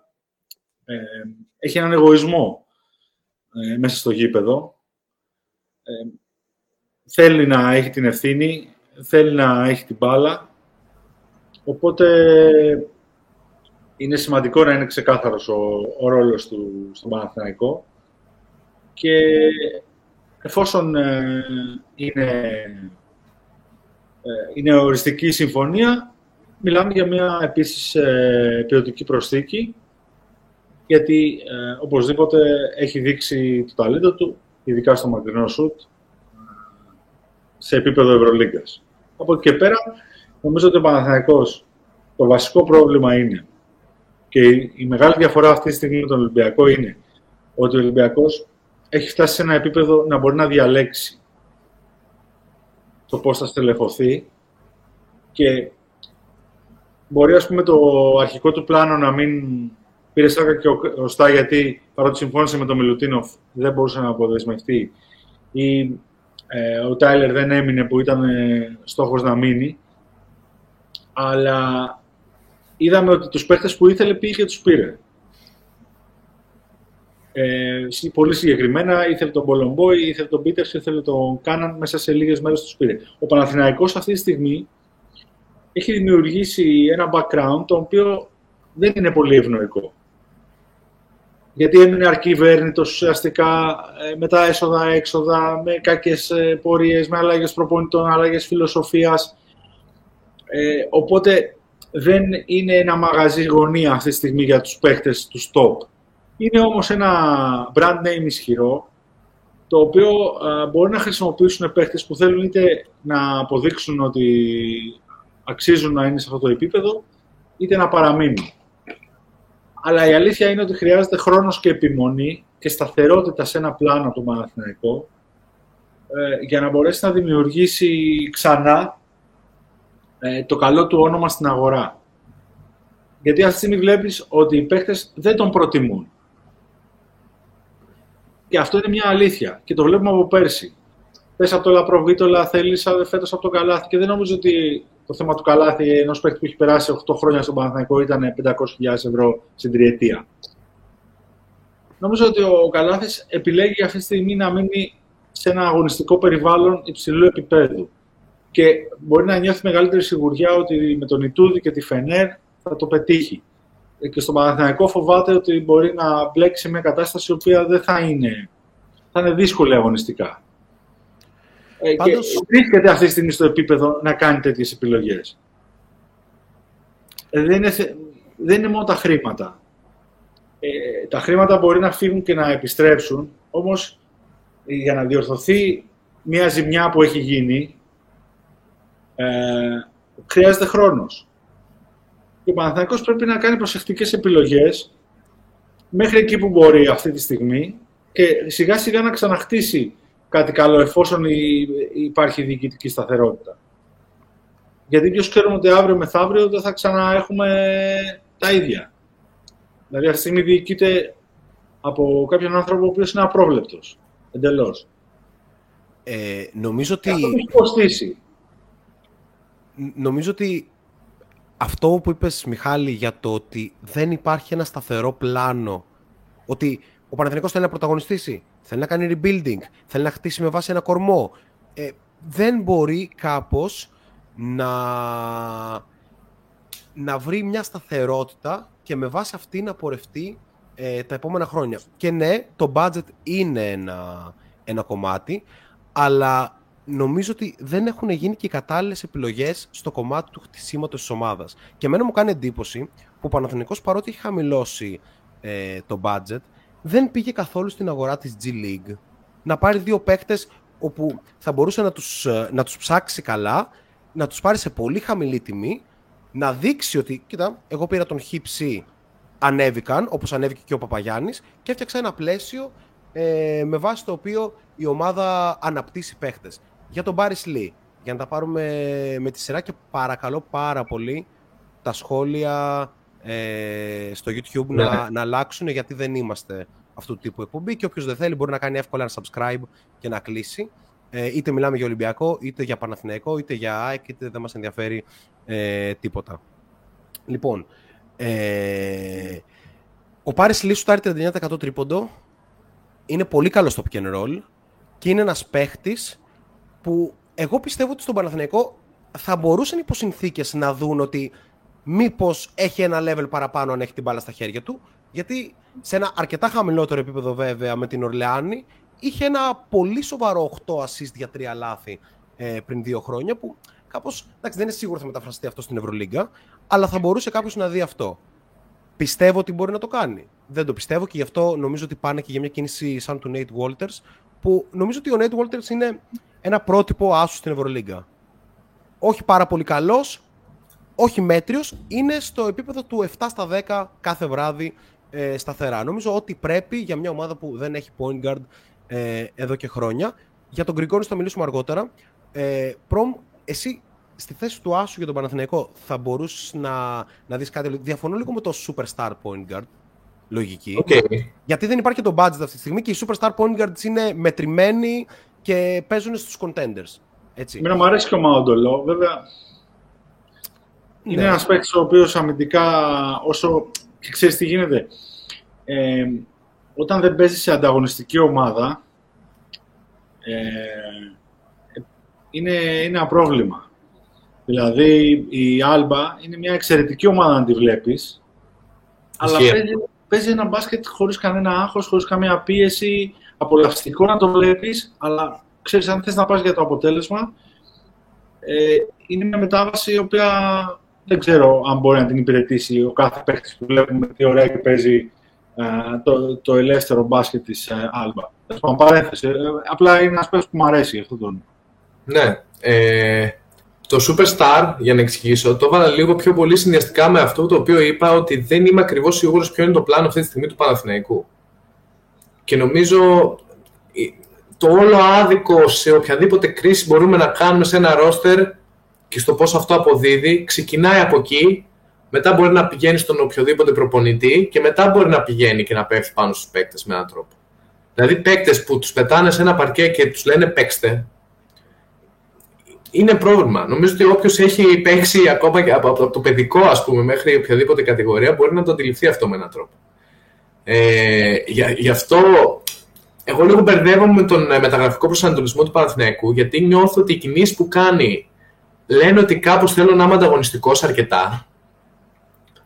Ε, αλλά ταυτόχρονα αυτή τη στιγμή δεν έχω τον Άσο να με πάει στη γη της επαγγελίας. Ξέρεις ποιο είναι το πρόβλημα; Και δεν είναι πρόβλημα τόσο του Παναθηναϊκού, είναι και πρόβλημα της, ε, της κουλτούρας μας. Δηλαδή, γιατί και ο Παναθηναϊκός είναι μια ομάδα που έχει από πίσω του ε, έναν κόσμο πάρα πολύ απαιτητικό. Ναι, παρότι, παρότι το κοινό του Παναθηναϊκού είναι αρκετά πασχετικό και έχει δείξει ότι μπορεί να στηρίξει και χωρίς τα αποτελέσματα και να κάνει υπομονή, οι απαιτήσεις υπάρχουν. Και ήδη έχουν περάσει δύο πολύ κακές χρονιές στην Ευρωλίγα, οπότε και η υπομονή ε, ξέρεις, στενεύει. Παρότι όταν ξεκινάει κάτι καινούριο, εγώ το γράψα και τον Ολυμπιακό αυτό, δεν πρέπει να λειτουργήσει σωρευτικά το παρελθόν. Είναι λάθος. Δεν πρέπει τώρα ο Ράντονο να κουβαλήσει στην πλάτη του τις δύο αποτυχημένες σεζόν του Παναθηναϊκού και να πρέπει να πετύχει με την πρώτη.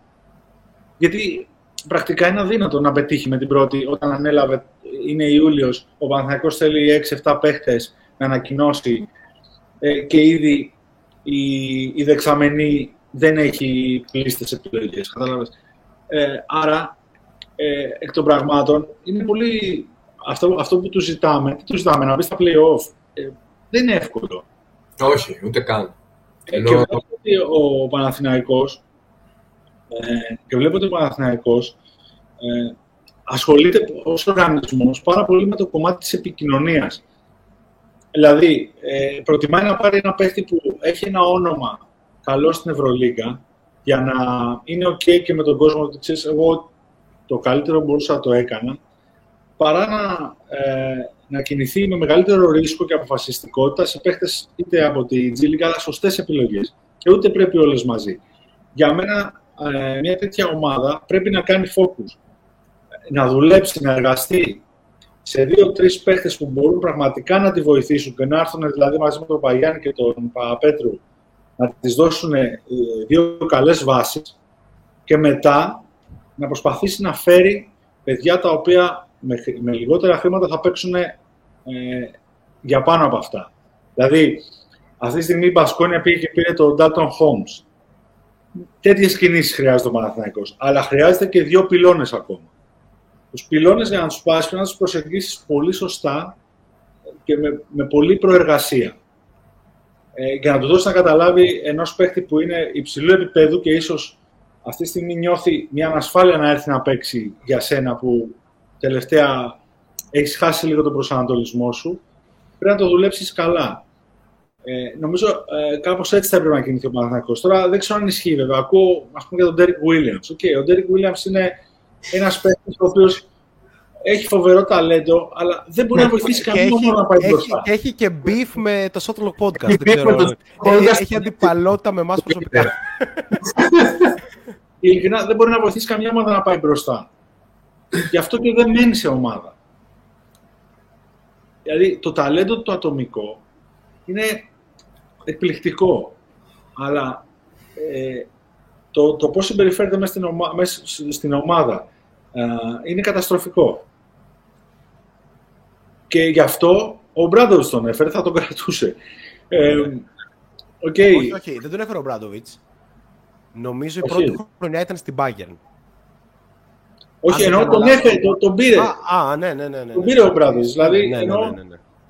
έφτασε και στα χέρια ενός ε, προπονητή θρύλου. Που θεωρούμε, ας πούμε, ότι είναι ο κορυφαίος. Ε, νομίζω ότι κάπως έτσι πρέπει να κινηθεί ο Παναθηναϊκός. Αλλά δεν ξέρω, προφανώς είχε εστιάσει πολύ στον Καλάθι. Ε, με τον Καλάθι θα έπρεπε αν ήταν να, να ξοδέψει το χρόνο του και τα χρήματά του, θα έπρεπε ήδη να το έχει εντός εισαγωγικών κανονίσει. Δηλαδή, ξέρεις, Νίκ, θα ξεκινήσουμε για μια προσπάθεια, σε θέλουμε. Είσαι, στα λεφτά θα τα βρούμε, είναι. Ε, το παιδί έχει παίξει 8 χρόνια στο Παναθηναϊκό.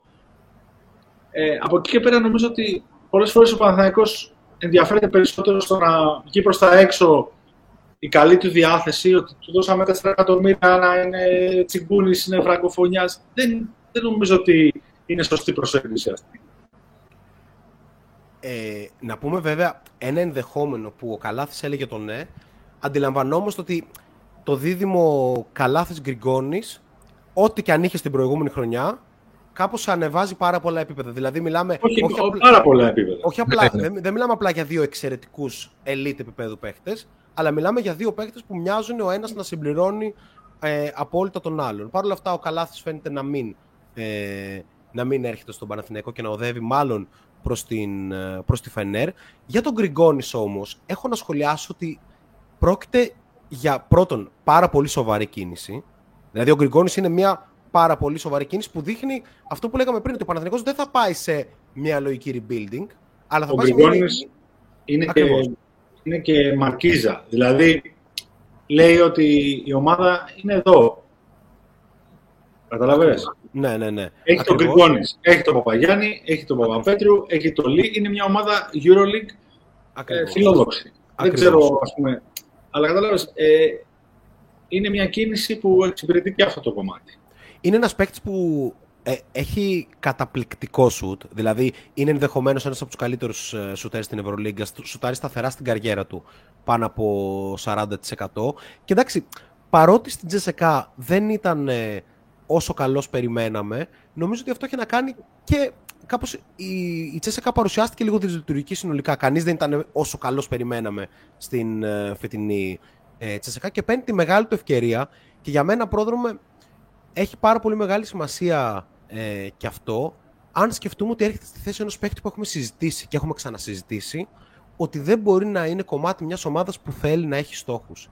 Ήρθε στη θέση του, αντιλαμβάνομαι, πολύ αγαπητού στο κοινό του Παναθηναϊκού, Νεμάνια Νέντοβιτς, ο οποίος είναι παίκτης ο οποίος ικανότατος στο, στο μπάσκετ, αλλά όχι στο συλλογικό κομμάτι του παιχνιδιού. Το αντίθετο δηλαδή με τον Μάριος Γκριγκόνης. Ισχύει, ισχύει πάρα πολύ. Ε, δεν ξέρω, κάπως. Με το, τον Εμάνια τον έχουμε ζητήσει πάρα πολλές φορές και νιώθω ότι ίσως σε έναν βαθμό τον αδικούμε με έναν τρόπο. Κατάλαβες. Όχι υπό την έννοια ότι λέμε πράγματα ανυπόστατα ή χωρίς στοιχεία. Υπό την έννοια ότι είναι κάπως ένα... Όταν είναι hot, είναι εντυπωσιακός για το επίπεδο της Ευρωλίγκας. Αλλά αυτό το inconsistency, αυτή η μη σταθερότητα στο επίπεδο της Ευρωλίγκας είναι από τα πιο κρίσιμα πράγματα. Δηλαδή, στο ελληνικό πρωτάθλημα, αν είσαι Παναθηναϊκός, μπορείς να ζήσεις με τον Εμάνια Μέντοβιτ να πηγαίνει μία νύχτα τρένο, μία νύχτα 1-15. Στην Ευρωλίγκα δεν μπορείς να ζήσεις. Ειδικά έτσι όπως είναι δομημένο το πρόγραμμά της, είναι πάρα πολύ δύσκολο. Ε, Πάντως, το, sorry που σε διακόπτω, το, το hero ball του, του Νέντοβιτς ναι, ναι. το έχει σε έναν βαθμό και ο Γκριγκόνης. Δηλαδή είναι τέτοιος παίκτης. Είναι, αλλά νιώθω ότι ο Νέντοβιτς είναι πάντα με έναν τρόπο. Ο Γκριγκόνη ναι. είναι πότε θα αποφασίσει να τραβήξει το σκανδάλι. Ε, και το Νέντοβιτς είναι, και, είναι και πάρα πολύ soft. Ειδικά που ναι. Ο Γκριγκόνης δεν είναι έτσι. Δηλαδή είναι... Επίσης, πολύ σημαντικό είναι ότι δεν θα δεις τον Γκριγκόνης να πάει για τα 17 σου τον αγώνα και ας έχει βάλει 4 ναι. Θα το δεις πολύ σπάνια αυτό. Ενώ ο Νέντοβιτς ήταν πραγματικά ο παίκτης που, αν δεχόταν ένα ρόλο πώς ήταν ο Ντόρση στον Ολυμπιακό ή πώς ήταν ο Χολ στο Μιλάνο, μπορεί να ξεχώριζε. Αλλά ο Νέντοβιτς είναι ένας παίκτης που θέλει πάρα πολύ μεγάλο usage για τον εαυτό του και γι' αυτό ποτέ δεν έχει πρωταγωνιστήσει στην Ευρωλίγκα. Δηλαδή, στον Παναθηναϊκό των προηγούμενων χρόνων, νομίζω ότι ο Νέντοβιτς δεν θα είχε αρκετά σοβαρό ρόλο, παρότι είναι ένας εξαιρετικός, ξαναλέω, σκόρερ. Πρώτη συνέχισε.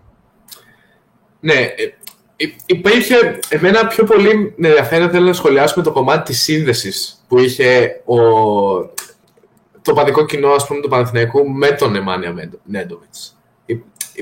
Αυτά παίζουν πάρα πολύ ρόλο, ειδικά εδώ στα, στα πλευρά των Βαλκανίων, ας πούμε.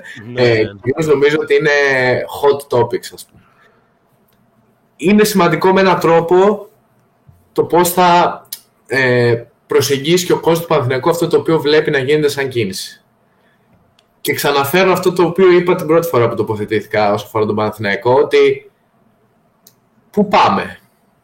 Είμαστε σε ένα μετέχμιο, πάμε κάπως, φέρνω δύο-τρεις παίκτες οι οποίοι θα κλείσουν όντως τρύπες που ρεαλιστικά υπάρχουν και ταυτόχρονα θα είναι και λίγο αυτό που είπε ο Μιχάλης Μαρκίζα για να έρθει ο κόσμος στο γήπεδο να ξανασυνδεθεί με την ομάδα, να δει λίγο πιο ωραίο μπάσκετ, να γουστάρει, ας πούμε, με έναν τρόπο. και ταυτόχρονα προσπαθώ να δώσω όσο περισσότερο χρόνο μπορώ στα νέα παιδιά που υπάρχουν. Είναι εκεί και για μένα πρέπει να παίξουν. Είναι πραγματικά κρίμα τέτοια ε, νέα παιδιά, ας πούμε, να υπογράφουν συμβόλαια σε μεγάλες ομάδες που από συζητήσεις που έχουμε κάνει εμείς, τέλος πάντων και ο Νίκος Παρόν, νομίζω και ο Μιχάλης θα το έχει ακούσει, με ανθρώπους οι οποίοι έχουν υπάρξει πιο κοντά σε ένα τέτοιο ας πούμε όνειρο. Καταλαβαίνουμε ότι το 18χρονο παιδί το οποίο μπορεί να μην έχει να καλύψει το πιθανό χειρουργείο που ίσως χρειαστεί σε 6 μήνες από τώρα. Θα πάει να πάρει το συμβόλαιο από τη μεγάλη ομάδα και ας μην παίξει για να έχει το κεφάλι του ήσυχο. Και αυτό να το ξέρουν και όσοι μας ακούνε και όσοι δεν το ξέρουν ήδη, είναι κριτήριο νούμερο ένα για ένα νεαρό ταλέντο σε αυτή τη χώρα, η οποία αντικειμενικά θέλουμε να το θέσουμε γι' αυτό, δεν στηρίζει με τον τρόπο που θα έπρεπε να στηρίζει τα νεαρά της ταλέντα. Είναι κρίμα σε, ε, στον Παναθηναϊκό, ο οποίος μπορεί να βγάλει κάτι από εκεί. Μπορεί να βγάλει κάτι από το νεαρό κορμό, ε, το νεαρό κομμάτι τέλος πάντων του ρόστερ το οποίο έχει ε, και το οποίο δεν παίζει αυτή τη στιγμή. Να μην το δοκιμάσει, να μην το ρισκάρει. ακόμα περισσότερο. Ε, Νιώθω ότι είναι πραγματικά η στιγμή. Ε, για να τα βάλουμε λίγο σε, σε μια σειρά αυτά που είπες. Πριν 8 μέρες, ο Γιώργος Παπαγιάννης, που ήταν μέλος της δεύτερης καλύτερης πεντάδας της Ευρωλίγας, έγινε 25 χρονών. Υπάρχει βάση να χτιστεί σοβαρή ομάδα και οργάνωση στον Παναθηναϊκό. αυτός ο παίκτης αρκεί. Είναι ένας παίκτης που φέτος στην Ευρωλίγκα είχε, η μέση όρου είναι 10 πόντι, 8 rebound, 2 block. Δεν είναι ε, να το παίρνεις τη μετρητής αυτό το πράγμα, χωρίς να έχει ε, point guard που να, να μπορεί να τον βοηθάει. Οπότε υπάρχει μια βάση εκεί πέρα και μην ξεχνάμε ότι ο Καλαϊτζάκης ήταν από τους καλύτερους παίχτες σε χαμηλό. Ναι, ναι, εγώ μιλάω για, για, για τον Καλαϊτζάκη και μιλάω και για αυτούς που είναι από πίσω. Για τον Ματζούκα. Ματζούκα, το Σαμαντούροφ. Ε, αυτά τα παιδιά πρέπει να πάρουν χρόνο. Ακριβώς. Και νομίζω ότι υπάρχουν 100% οι προποθέσει, δεδομένου και του πώς βλέπω εγώ αυτή τη στιγμή τον πάγκο του Παναθηναϊκού. Πολλά ερωτήματα. είναι ότι αυτά τα να αξιολογηθούν και με ποια σειρά θα πάρουν χρόνο. Γιατί ναι. τους μικρούς γενικότερα δεν είναι εύκολο να τους βάζεις πολλούς μαζί, γιατί θέλουν βοήθεια, θέλουν δίπλα τους έμπειρους παίχτες. Αλλιώς είναι σαν να πετάς ένα παιδάκι στα βαθιά και να του λες κολύμπα.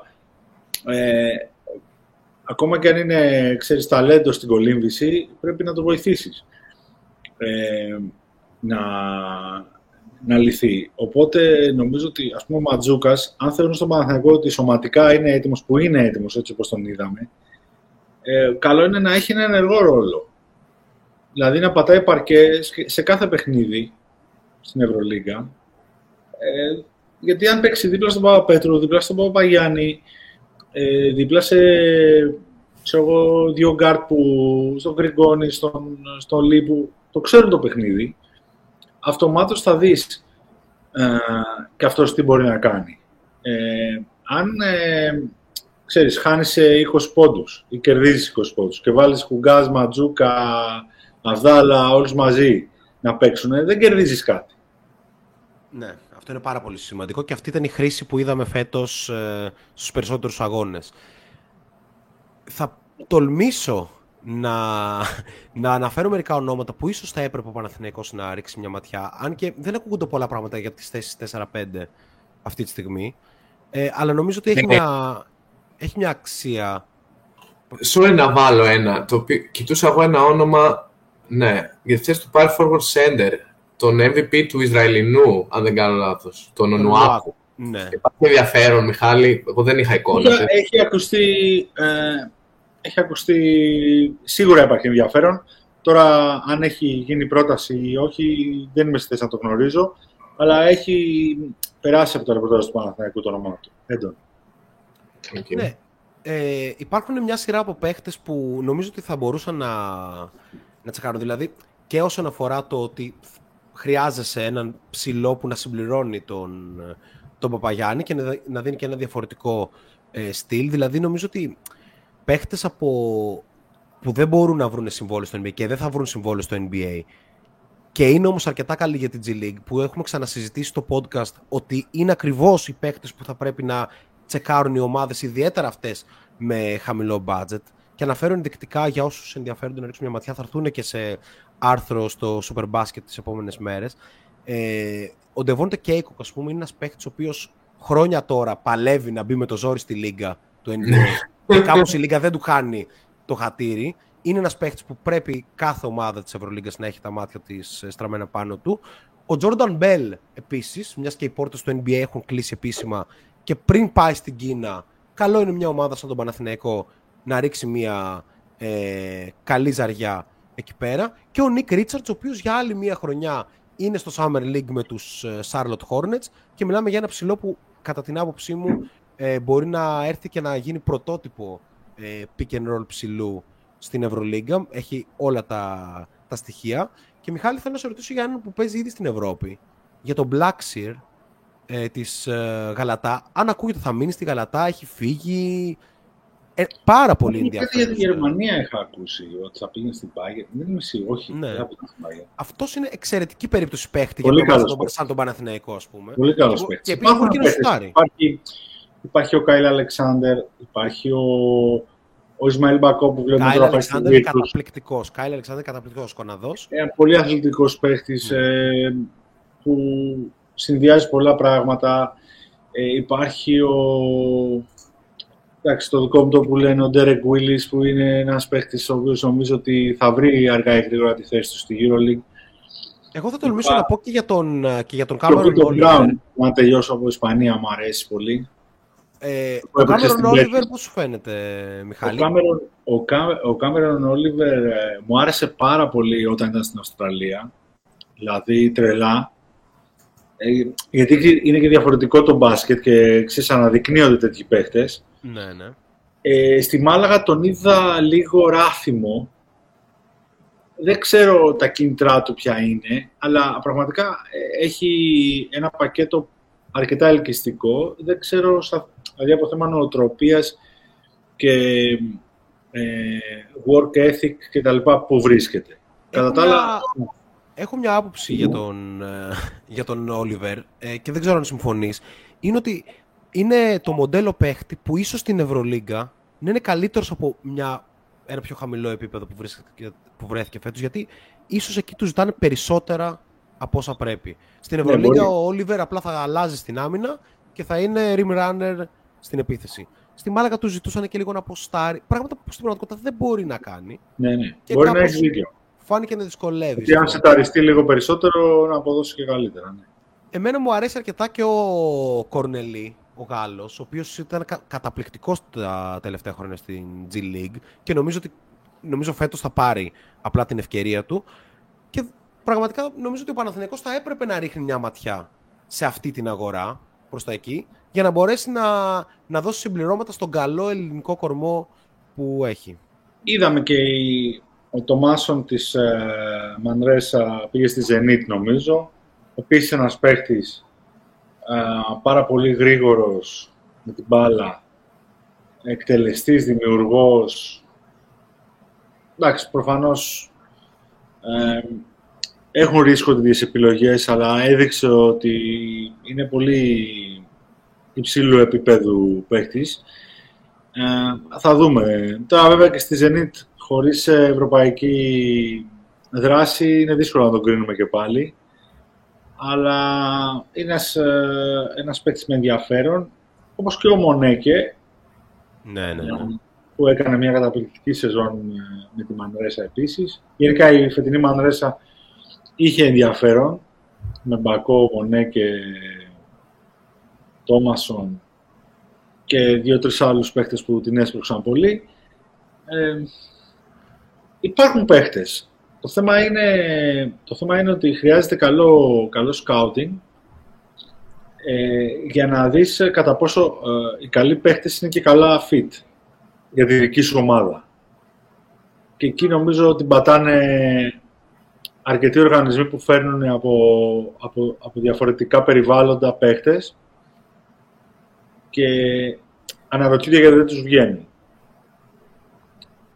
είναι το πόσο ένας παίχτη σετάρει, το πόσο ένας παίχτη θα μπει στο ρόλο της EuroLeague, το πόσο ένας παίχτη μπορεί να είναι πνευματικά έτοιμος να αφήσει πίσω την καλή ή την κακή του βραδιά μέσα σε 48 ώρες ε, και να πάει στην επόμενη μάχη. Ε, το πόσο δουλεύει το καλοκαίρι. Είναι πάρα πολλά. Ε, γιατί ταλέντο βλέπουμε πολύ και στο Eurocup και στο Champions League. Δηλαδή, εμένα και ο, και ο Ράντεμπο της Ludwigsburg μου άρεσε πάρα πολύ φέτος. Πάρα πολύ. Ναι. Ήταν δηλαδή ο αγαπημένος μου παίχτης από το Champions League. Νομίζω ότι είναι παίχτης EuroLeague. Είναι και από μια ομάδα που βγήκε ο, ο, ο έπαιξε σε αυτή, δηλαδή που έχει έναν καλό τρόπο με τέτοιους ε, δυναμικούς γκαρντ που μπορούν να παίξουν άμυνα, να πάρουν rebound, ε, προωθεί ας πούμε τέτοια μοντέλα παιχτών και φαίνεται ότι η Μπασκόνια και αυτόν λέγεται ότι θα τον πάρει, θα πληρώσει τον buyout από την Τενερίφ που τον έχει καπαρώσει, αλλά το έχει αφήσει ανοιχτό το, την πόρτα για την EuroLeague. Να δούμε. Υπάρχουν παίχτες γενικότερα.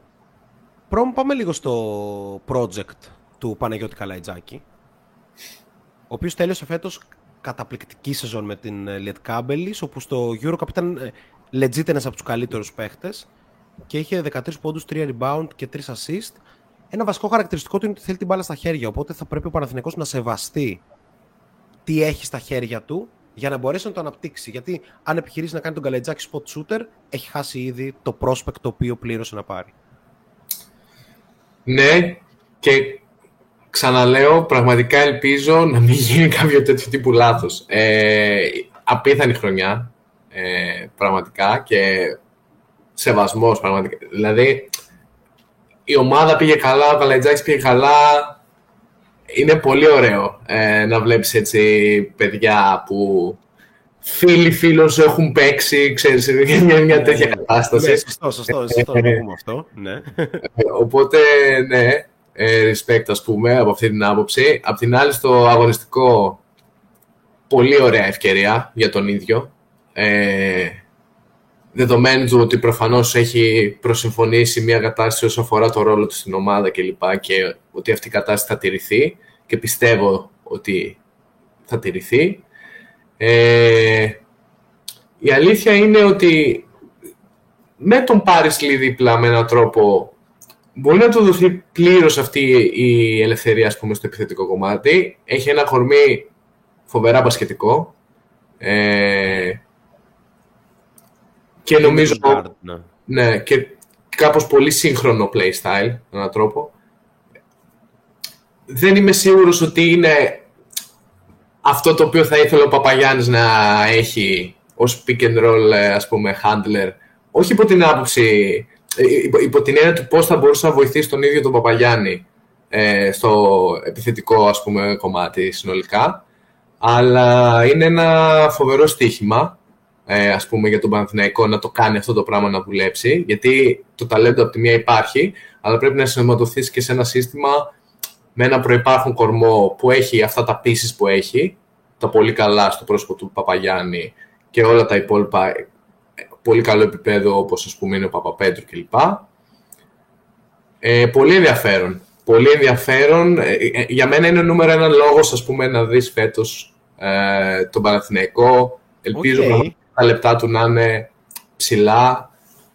Και, και προφανώς και όλοι οι πιτσιρικάδες που είναι από πίσω έτσι, όταν τους δοθεί ευκαιρία. Αλλά νομίζω επειδή ο Καλαϊτζάκης είναι κάπως ε, το παιδί που έρχεται για να παίξει. Δηλαδή αν δεν δούμε ούτε αυτό πραγματικά δεν θα ξέρω τι να πω. Ε, αλλά επειδή είναι το παιδί που έρχεται για να παίξει, ε, ανυπομονώ. Για μένα, ο player του watch στον Παραθυναϊκό, όποιος και αν έρθει, θα παραμείνει ο Παπαγιάννης. Τον θεωρώ πραγματικά εξαιρετικό και περιμένω πώς και πώς να δω ότι αυτό το πολύ καλό σουτάκι που υπάρχει αυτή τη στιγμή να πάει 1,20 μέτρα πίσω και να, και να γίνει τρίποντο. Εκεί πέρα, εκεί πέρα οι πόρτες του NBA θα ανοίξουν θα ξανά ανοίξουν για τα καλά. Λοιπόν, 45 λεπτά για τον Παναθηναϊκό με αρκετά λιγότερες κινήσεις. Ελπίζω να μην υπήρχε κάποιο. Ε, κάποιο από τους φίλους του Παναθηναϊκού. Ε, Μιχάλη, αναλύσαμε πάρα πολύ εκτενώς. Νομίζω ναι, ότι πρέπει να σας να πείτε για το NBA. Ναι, πρέπει να πούμε και λίγο για το NBA. Έχουμε το πολύ μισή ναι. ώρα. Οπότε okay. ευχαριστούμε πάρα πολύ που ήσουν μαζί μας σήμερα. Να είστε καλά. Ε, θα έχουμε την ευκαιρία να τα ξαναπούμε και Θα ξαναπούμε σίγουρα. να κάνουμε και, Αυτό το ζητάει, λέει να το κάνουμε, να το κανονικοποιήσουμε. να κάνουμε και μια αξιολόγηση γενικότερα των ρόστερ της ε, EuroLeague. Θα διοργανώσετε μια βραδιά μόνο για EuroLeague. Δεν θα έχει ούτε μισή ώρα ε, NBA. Ούτε τίποτα. τίποτα. Ε, ναι. Ε, ευχαριστώ πολύ για την παρέα και εδώ είμαστε. Ε, καλοκαίρι είναι. Θα τα ξαναπούμε έτσι χαλαρά.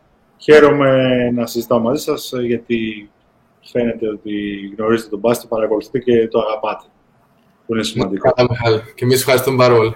Και εμείς ευχαριστούμε πάρα πολύ. Ε, να πούμε ότι το κανάλι μας ε, στο YouTube, γιατί φαντάζομαι ότι τώρα θα φύγει μαζικά ο κόσμος που φεύγει ο Μιχάλης, ε, είναι κατά βάση για το NBA, αλλά είναι συνολικά μπασκετικό, οπότε μπορείτε να κάνετε ένα subscribe, να πατήσετε ένα like εφόσον σας άρεσε η εκπομπή και το, το συγκεκριμένο podcast θα δούμε πιθανότατα θα ανέβει μόνο στο Spotify, αλλά ίσως το αφήσουμε και στο YouTube. Ο Mike λέει Ευρωλίγκα μόνο. Τα σχόλια ήταν πάρα πάρα πάρα πολλά. Άπειρα. Νομίζω απαντήσαμε, σε- απαντήσαμε σε ένα ικανό αριθμό από τις ερωτήσεις. Όποιοι νιώθουν ότι δεν απαντήσει και η ερώτησή τους μπορούν να μπουν αύριο στο Spotify να ακούσουν το κομμάτι που χάσανε. Γιατί Ακριβώς. πιθανώς και η απάντηση στην ερώτηση θα βρίσκεται κάπου εκεί πέρα. Ναι, Μπορεί να μην διαβάσαμε τα σχόλια, αλλά τα βλέπαμε και απαντούσαμε σε αυτά. Ε, να δούμε αν υπάρχουν ε, άλλα σχόλια ε, τώρα. Πάμε λίγο για τα σοβαρά. NBA Hell yeah, λέει, λέει ο Ηλίας. Λοιπόν, ναι, ας βγάλουμε λίγο τον πραγματικό μας σε αυτό ε, πλέον. Είχαμε σήμερα επεισόδιο Mailbag. Επεισόδιο Yeah, yeah. Mailbag ίσον ιδανικό επεισόδιο. Είχαμε πάρα πάρα πολλές ερωτήσεις και σας ευχαριστούμε ε, πάρα πολύ γι' αυτό. Αμέσως μετά το, το ρεκόρ που κάναμε στο Spotify, πρώτον με μπήκαμε και στα chart. Δεν το περίμενα, φίλε. Μπήκαμε στα charts, αν δεν ακούσατε. Ε, στα charts. Με λίγο. Ε, να, να το ξαναπώ. ε, πάμε στις ερωτήσεις. Και ξεκινάμε με τις ερωτήσεις του Πέτρου, που λέει, ε, για να κάνουμε και τη σύνδεση, ξεκινάει με το θέση Ελλάδας στο ευρωπαϊκό.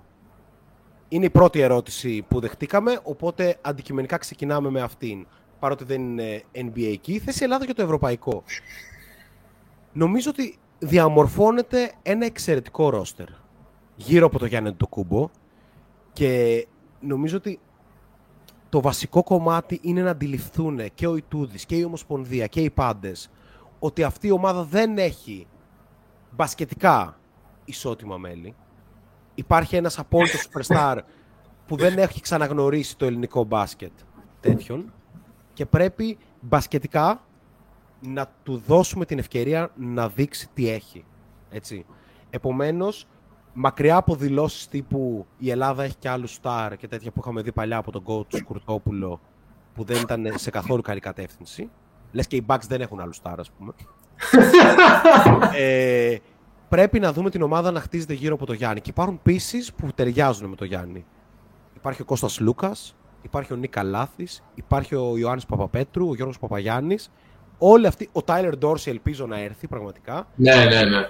Όλοι αυτοί είναι ε, pieces που ταιριάζουν με τον ε, Γιάννη Αντιτοκούμπο. Οπότε θεωρώ ότι μπορούμε να πάμε στην τετράδα και νομίζω ότι μπορούμε και να το διεκδικήσουμε. Δηλαδή η Ισπανία δεν είναι δυνατή φέτος. Έτσι. Δεν παίζει, δεν παίζει και ο Ρίκη Ρούμπιο που θα άλλαζε το χάρτη. Ε, ναι. Έτσι. Ε, η Σερβία δεν θα έχει τον Bogdan Bogdanovic. Τον, Bo- ναι, τον Bogdan Bogdanovic. Ναι, ναι. Που είναι πάρα πάρα πολύ... Αφήνω σχόλια από ηλία. Στην ελληνική δεν υπάρχει ισότητα. Παύλα Τσολάκη. Ναι, Ε, ποιον φοβάται η, η εθνική Ελλάδος πραγματικά, τη Γαλλία. Τη Γαλλία. Τη Γαλλία και εντάξει και η Σερβία προφανώς είναι πάρα πολύ δυνατή με τον Νίκολα Γιώκητς να δεσπόζει εκεί πέρα. Αλλά θεωρώ ότι τη Σερβία πρέπει να μπορούμε να την κοντράρουμε. Όπως θεωρώ Ναι. και τη Σλοβενία ότι πρέπει να μπορούμε να την κοντράρουμε. Ενώ η Γαλλία και να χάσει από τη Γαλλία κάπως το ρόστερ είναι stacked. Ναι. Έτσι. Τουλάχιστον με αυτά που ακούγονται αυτή τη στιγμή ότι θα έρθουν στο Eurobasket. Ναι, με την κάπως αδύναμη Ισπανία, ε, αν πάμε να μετρήσουμε, είναι όντως οι Γάλλοι, είναι η Ελλάδα. Αδύναμη. Εντάξει, θα παίζει ο Χουάντσο Ερναν Γκόμεζ, ο Γουίλιαν Ερναν Γκόμεζ.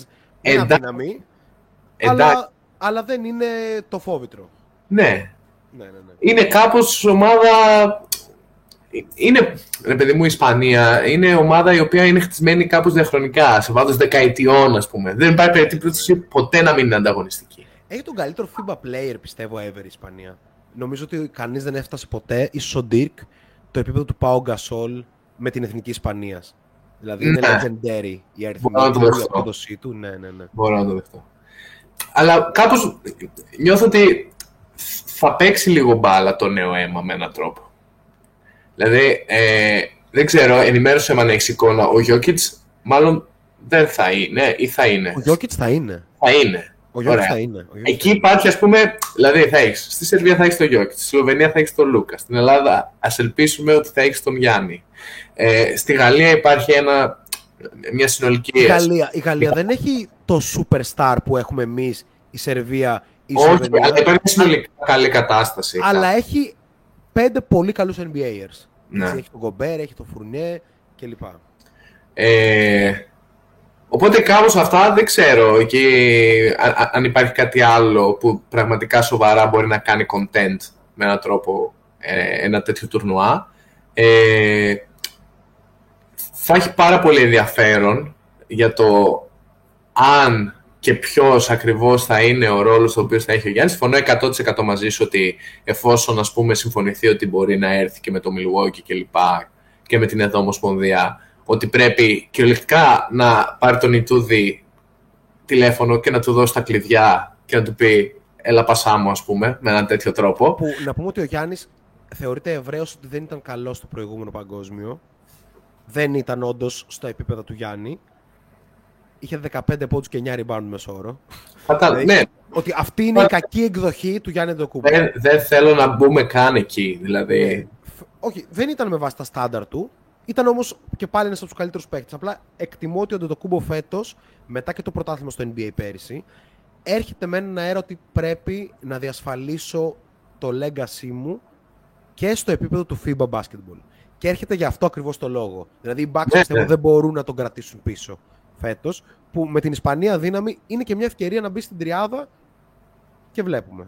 Έτσι. Ναι, ναι. Αλλά η πραγματικότητα λέει ότι αν αυτές οι τέσσερις ομάδες που είπα, ε, Σλοβαίνοι, Σέρβοι, ε, Ελλάδα, Γαλλία, δεν διασταυρωθούν νωρίτερα, θα ήταν μάλλον και το ιδανικό, να το πω, Final Four, με έναν τρόπο.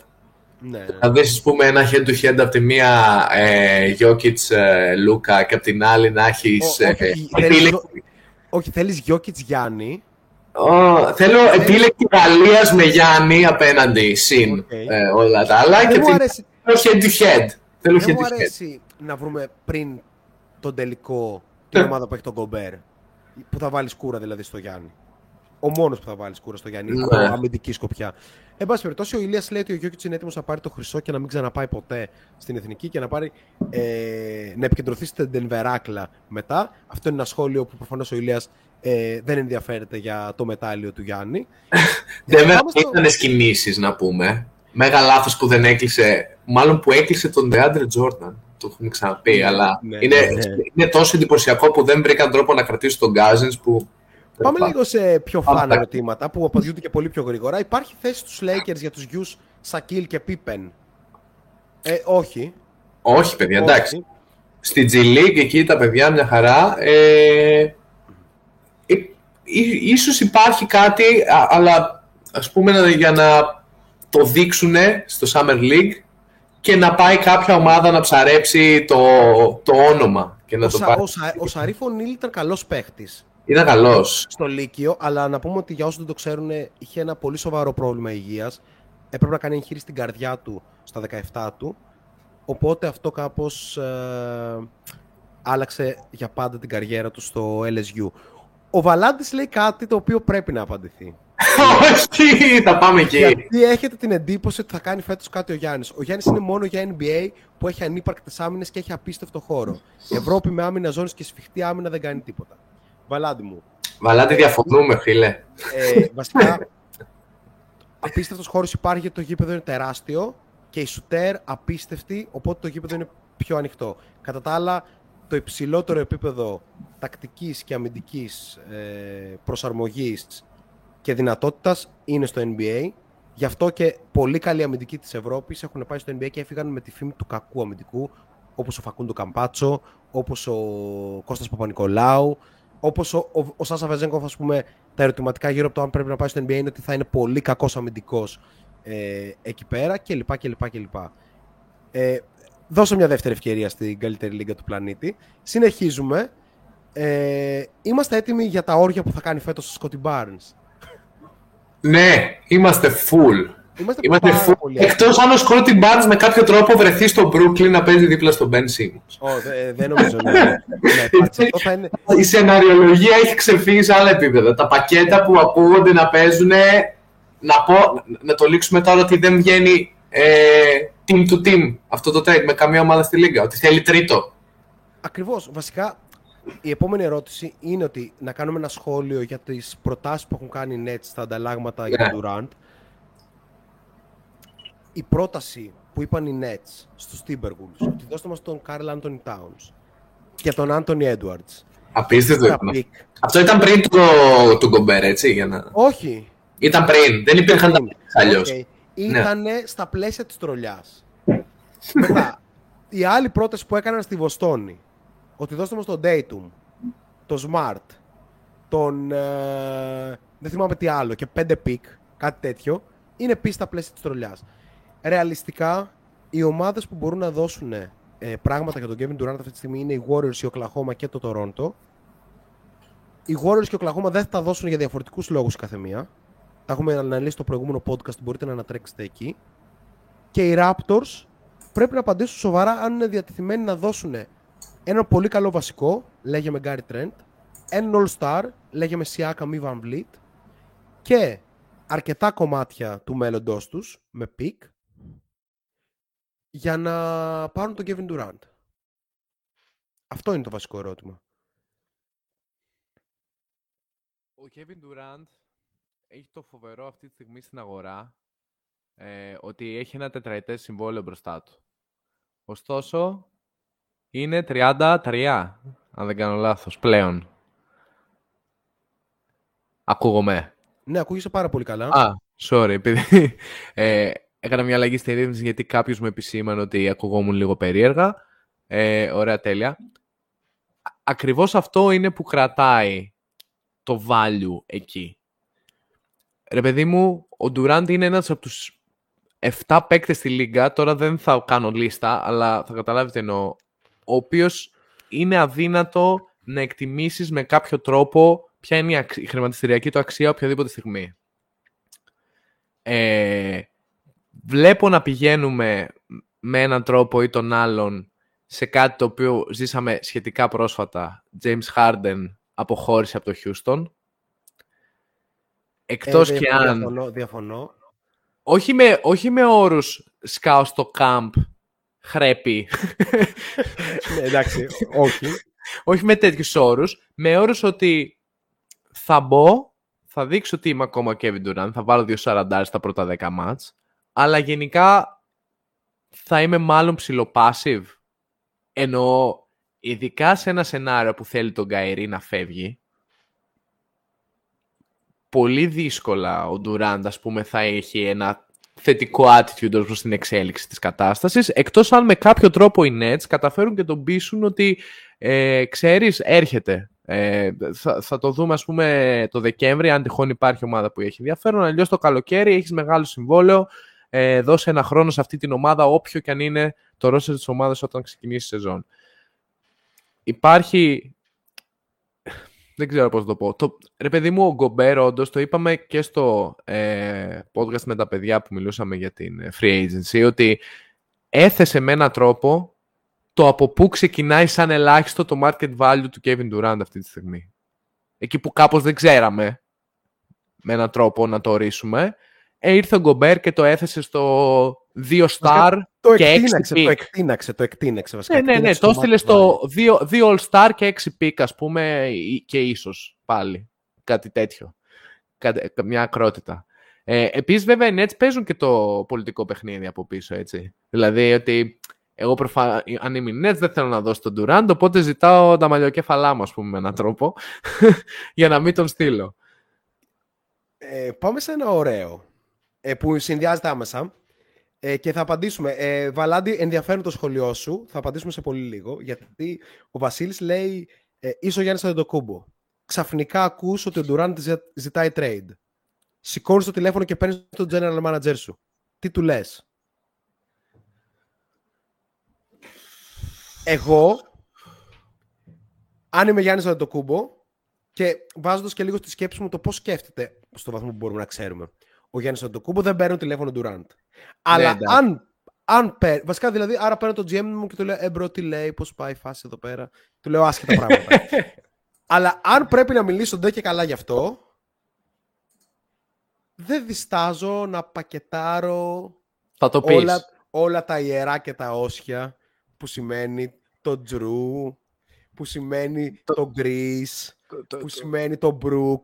Όλο Πω. αυτό να φύγει, να, βου- να, να υποκυ- υποθηκευτεί και το μέλλον για πάντα, έτσι για να έχουμε την ευκαιρία σαν άνθρωποι να δούμε το Γιάννη Αντετοκούμπο Kevin Durant στην ίδια ομάδα. Και μάλλον Νίκος Τσολάκης πρόδρομ BT, γιατί το budget δεν θα φτάνει για να παίξει κανείς Ναι, άλλος. ισχύει. Είναι η μεγάλη μου ευκαιρία. Α, και ο Ρέστης Μπέλη που είναι παρόν στο chat. Ναι. Καλησπέρα, αφεντικά είπε πριν. Ναι, ο Καλησπέρα, Ρέστη. Βιλντόζα, για το φίλο που ρωτάει, ο Βιλντόζα είναι ελεύθερος. Έχει μείνει ελεύθερος από τους Bucks.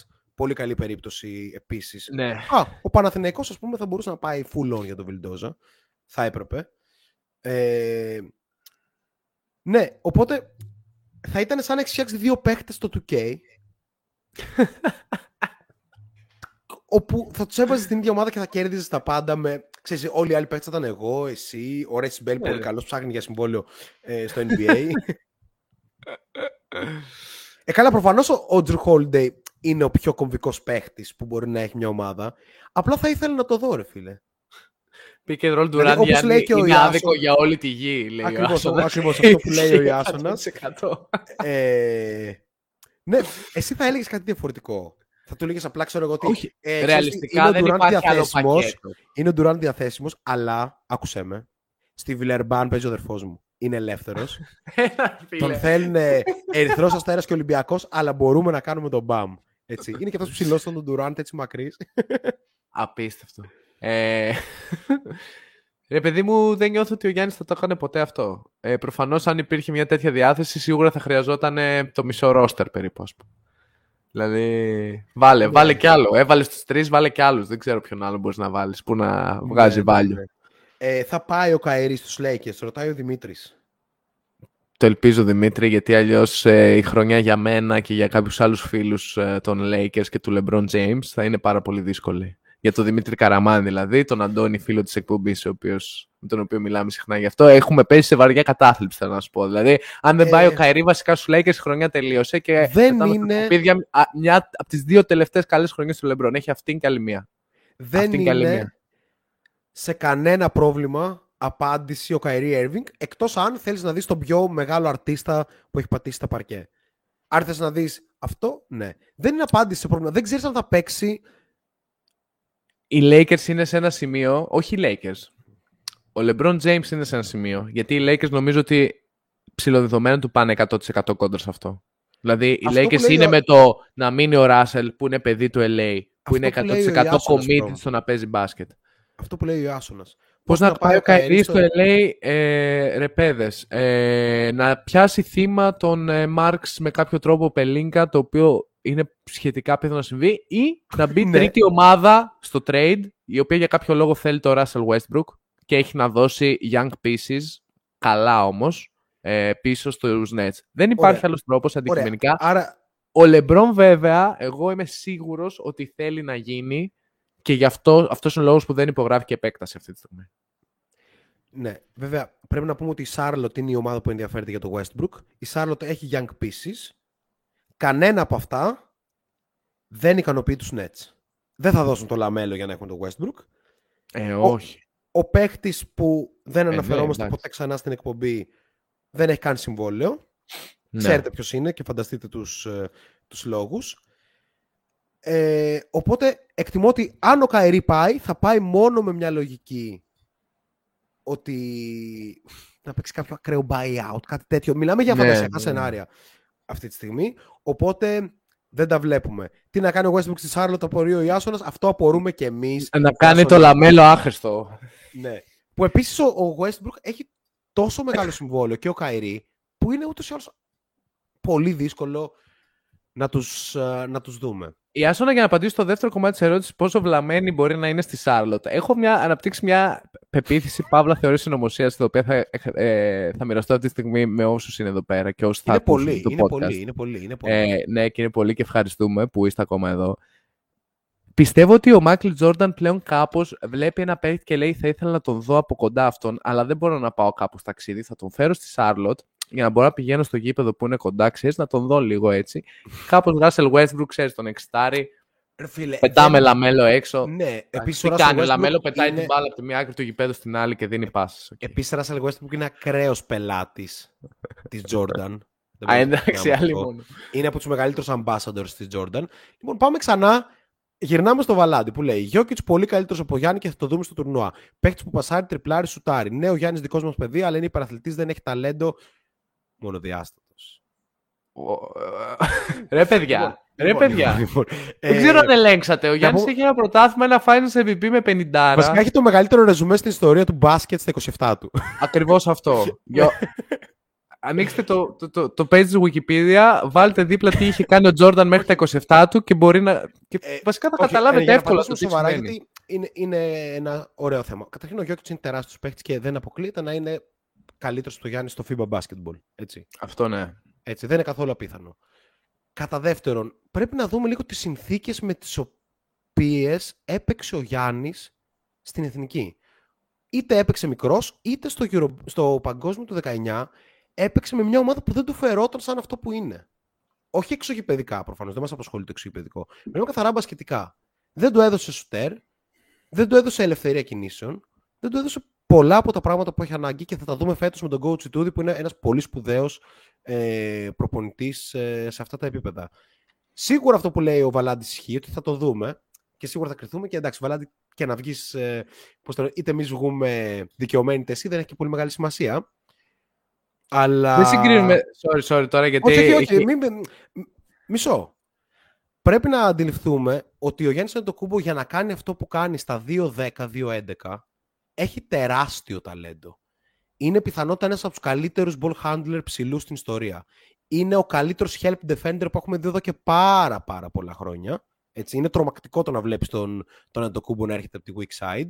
Είναι ένας καταπληκτικός passer, ο καλύτερος transition παίχτης στην ιστορία του αθλήματος και όντως δεν είναι καθόλου καλός σουτέρ, αλλά για να το γνωρίζουμε, φέτος στο μακρινό δίποντο στο NBA, που είναι το τρίποντο στη FIBA, σουτάρει 43%. Οπότε μπορούμε να περιμένουμε λίγο το τι θα κάνει. Ε, Μήπως ξέρετε πώς πάνε τα knockout στο Ευρωμπάσκετ, δηλαδή αν γλιτώσουμε τα μεγαθύρια Γαλλία, Ισπανία και Σερβία μέχρι τα ημιτελικά. Λέω θα σε γελάσουμε τώρα για να σου πούμε. Έχω την εφαρμογή του Eurobasket, μπορώ να το κοιτάξω ε, σε λίγο. Ε, πρόδρομε, μην πας να αρπαχτείς κατευθείαν με τα σχόλια για Jordan κλπ. Τσίλαρε. Όχι, δεν θα αρπαχτώ. Θέλω απλά να πω ότι δεν συζητούσαμε καν αυτό. Λέγαμε ότι το ρεζουμέ στα 27 του ήταν καλύ... είναι καλύτερο από τον Τζόρνταν. Τι να κάνουμε Α, τώρα; ναι, αυτό- είναι κάπως αυτό είναι- αντικειμενικό. Αυτό είναι αντικειμενικό, είναι η αλήθεια. Ε, μιλάμε για ε, μια- μια λίστα από νούμερα και βραβεία, έτσι. δεν, Ναι, ε, ναι. δεν θα μπω στη διαδικασία σήμερα να μιλήσω για τον Τζόρνταν. Ε, Ο, θέλω, Βασί... θέλω, θέλω να πάμε στην επόμενη ερώτηση. ο Βασίλης Ή τέλος λέει πάντων ότι ο στο Γιώκητς σχόλιο. που δεν θα έχει φέτος Μπογκντάνοβιτ να τον κουβαλάει θα κάνει όρια. Παιδιά, είναι, είναι late night show. Έχ- έχουμε, έχουμε μπει επιθετικά στο anti-NBA blog αυτή τη Όχι, λοιπόν, στιγμή. ε, λοιπόν, ένα σχόλιο που είδαμε από τον Ιάσον είναι το πρόβλημα με την εθνική είναι ότι έχουμε κοντό ρόστερ και δύο από τους καλύτερους 5 on 5 παίκτες δεν δίνουν spacing, ο Καλάθι και ο Παπαγιάννης. Ισχύει αυτό. Βέβαια, ο Νίκ Καλάθης έχει γίνει πολύ καλός catch and shoot shooter, χωρίς να το λέει κανένας και βέβαια όλοι θα τον αφήνουν για πάντα ελεύθερο. Αλλά ναι, δεν είναι κανείς να το εμπιστευτεί. Όκλι μεγαλύτερο Γιάννης, λέει ο Note Ball.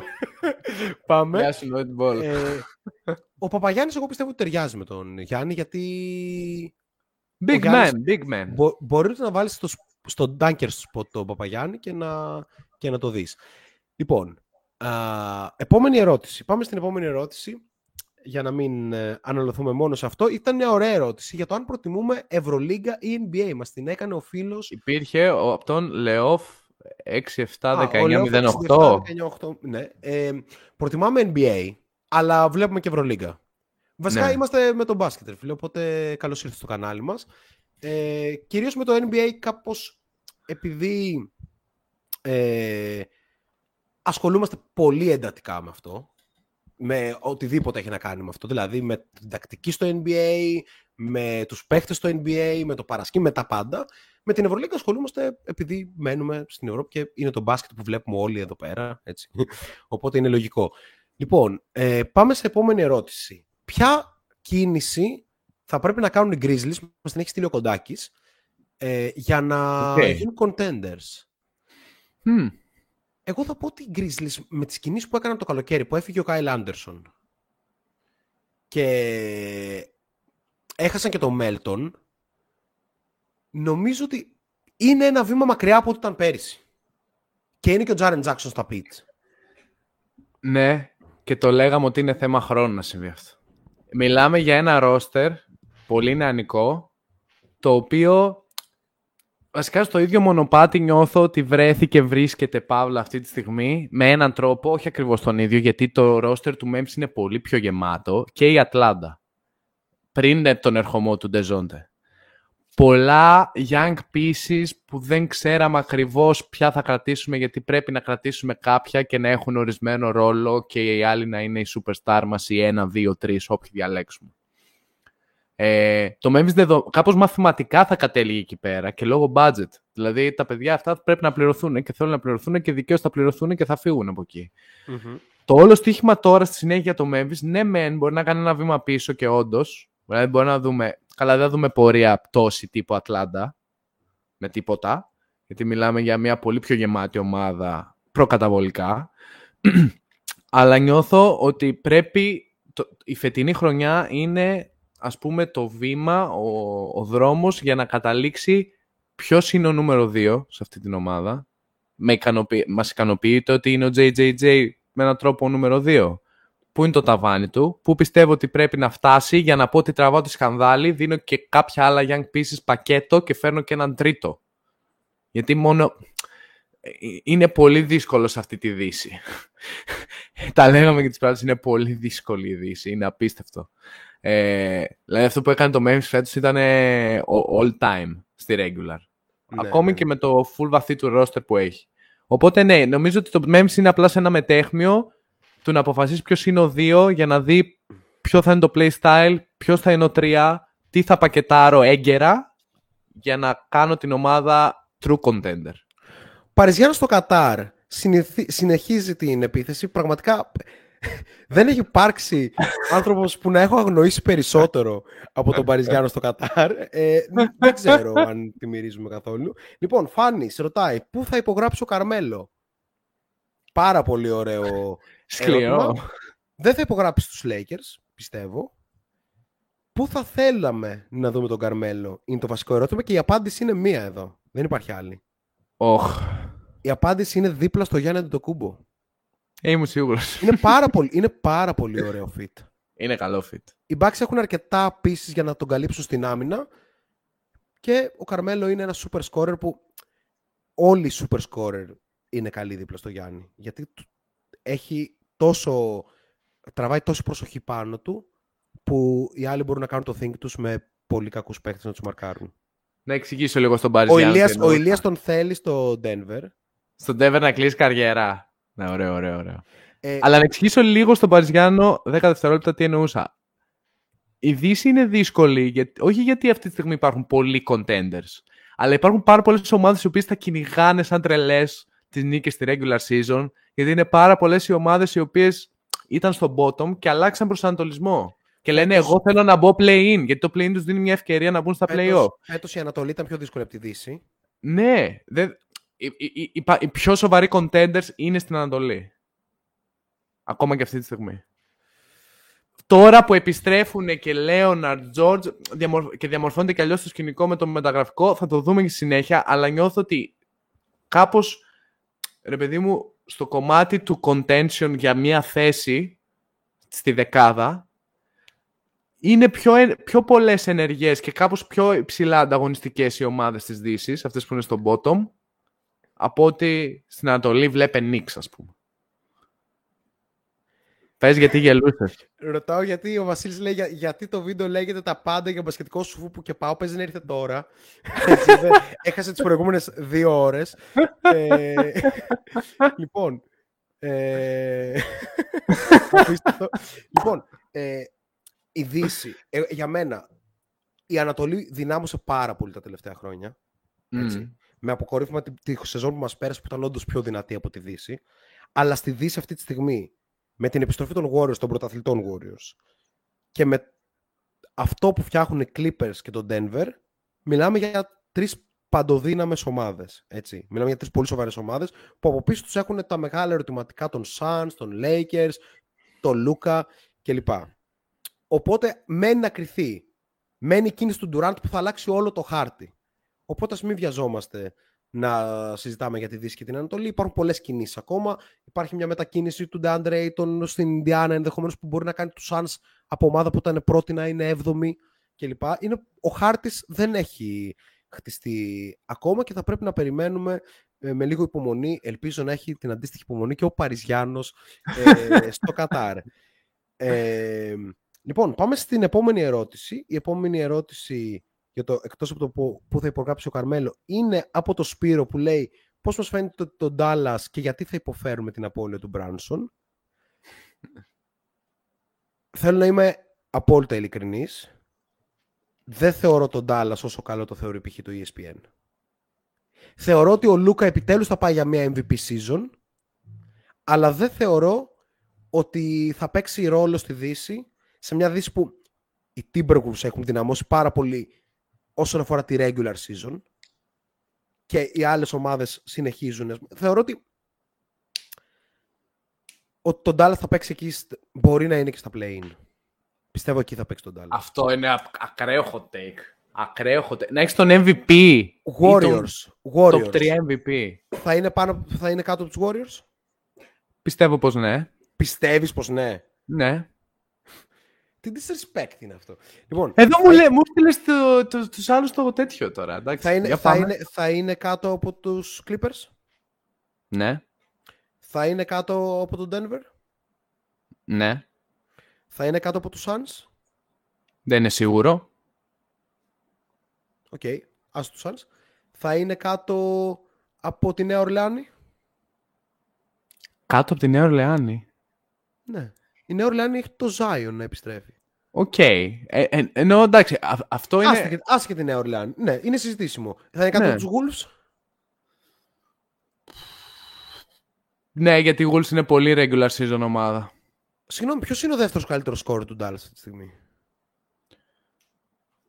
Ο δεύτερος καλύτερος scorer. Ναι,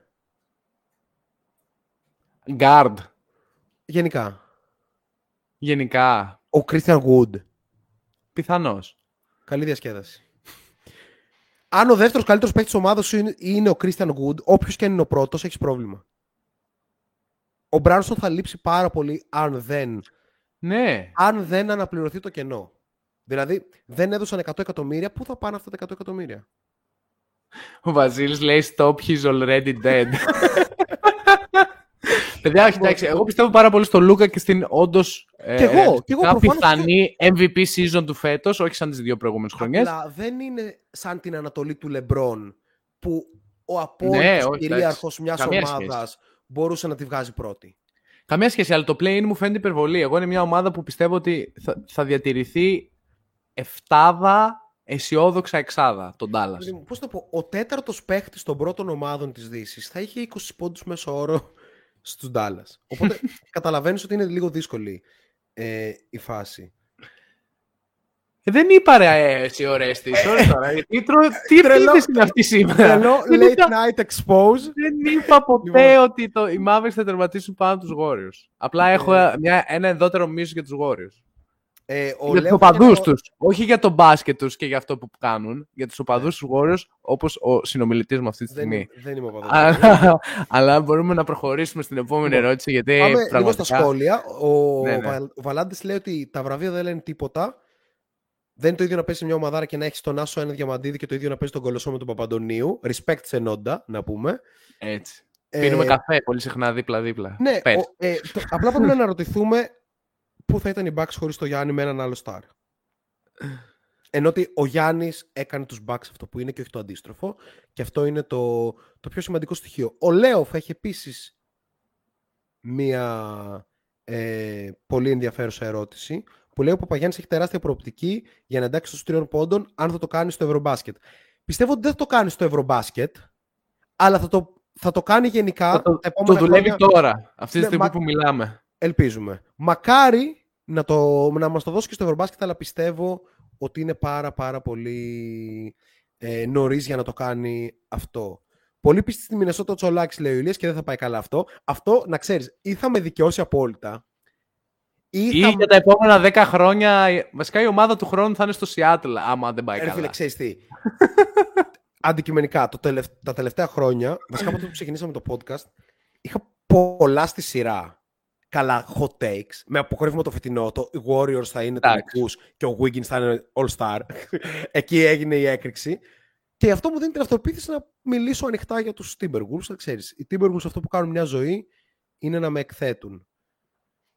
Ε, αυτό είναι πολύ βασικό ερώτημα που λέει ο Βασίλης. Πού θα ήταν οι Bucks αν δεν είχε τραυματισμούς ο Τζαμπάρη; Ουφ.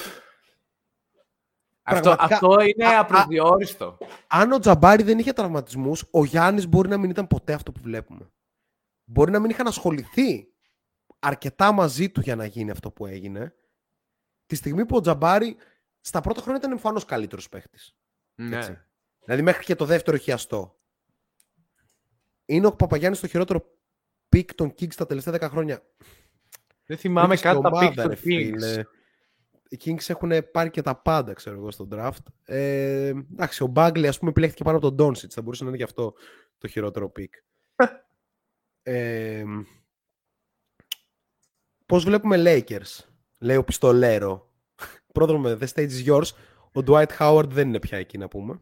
Καλά, τα είπα πολύ σύντομα. Ε, Ε, στάτης και αποδίστρια, Sky με ερώτηση πώς βλέπετε τον Ολυμπιακό της νέας σεζόν.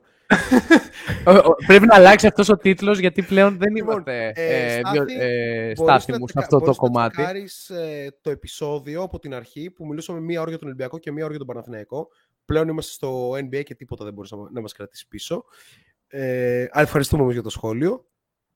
Να ο πω ότι χωρίς Stein να... λέει ο Διονύσης ότι είναι πολύ Καλά. κακό. Willy Colley Stein, πάρα πολύ καλή επιλογή για Ευρωλίγκα.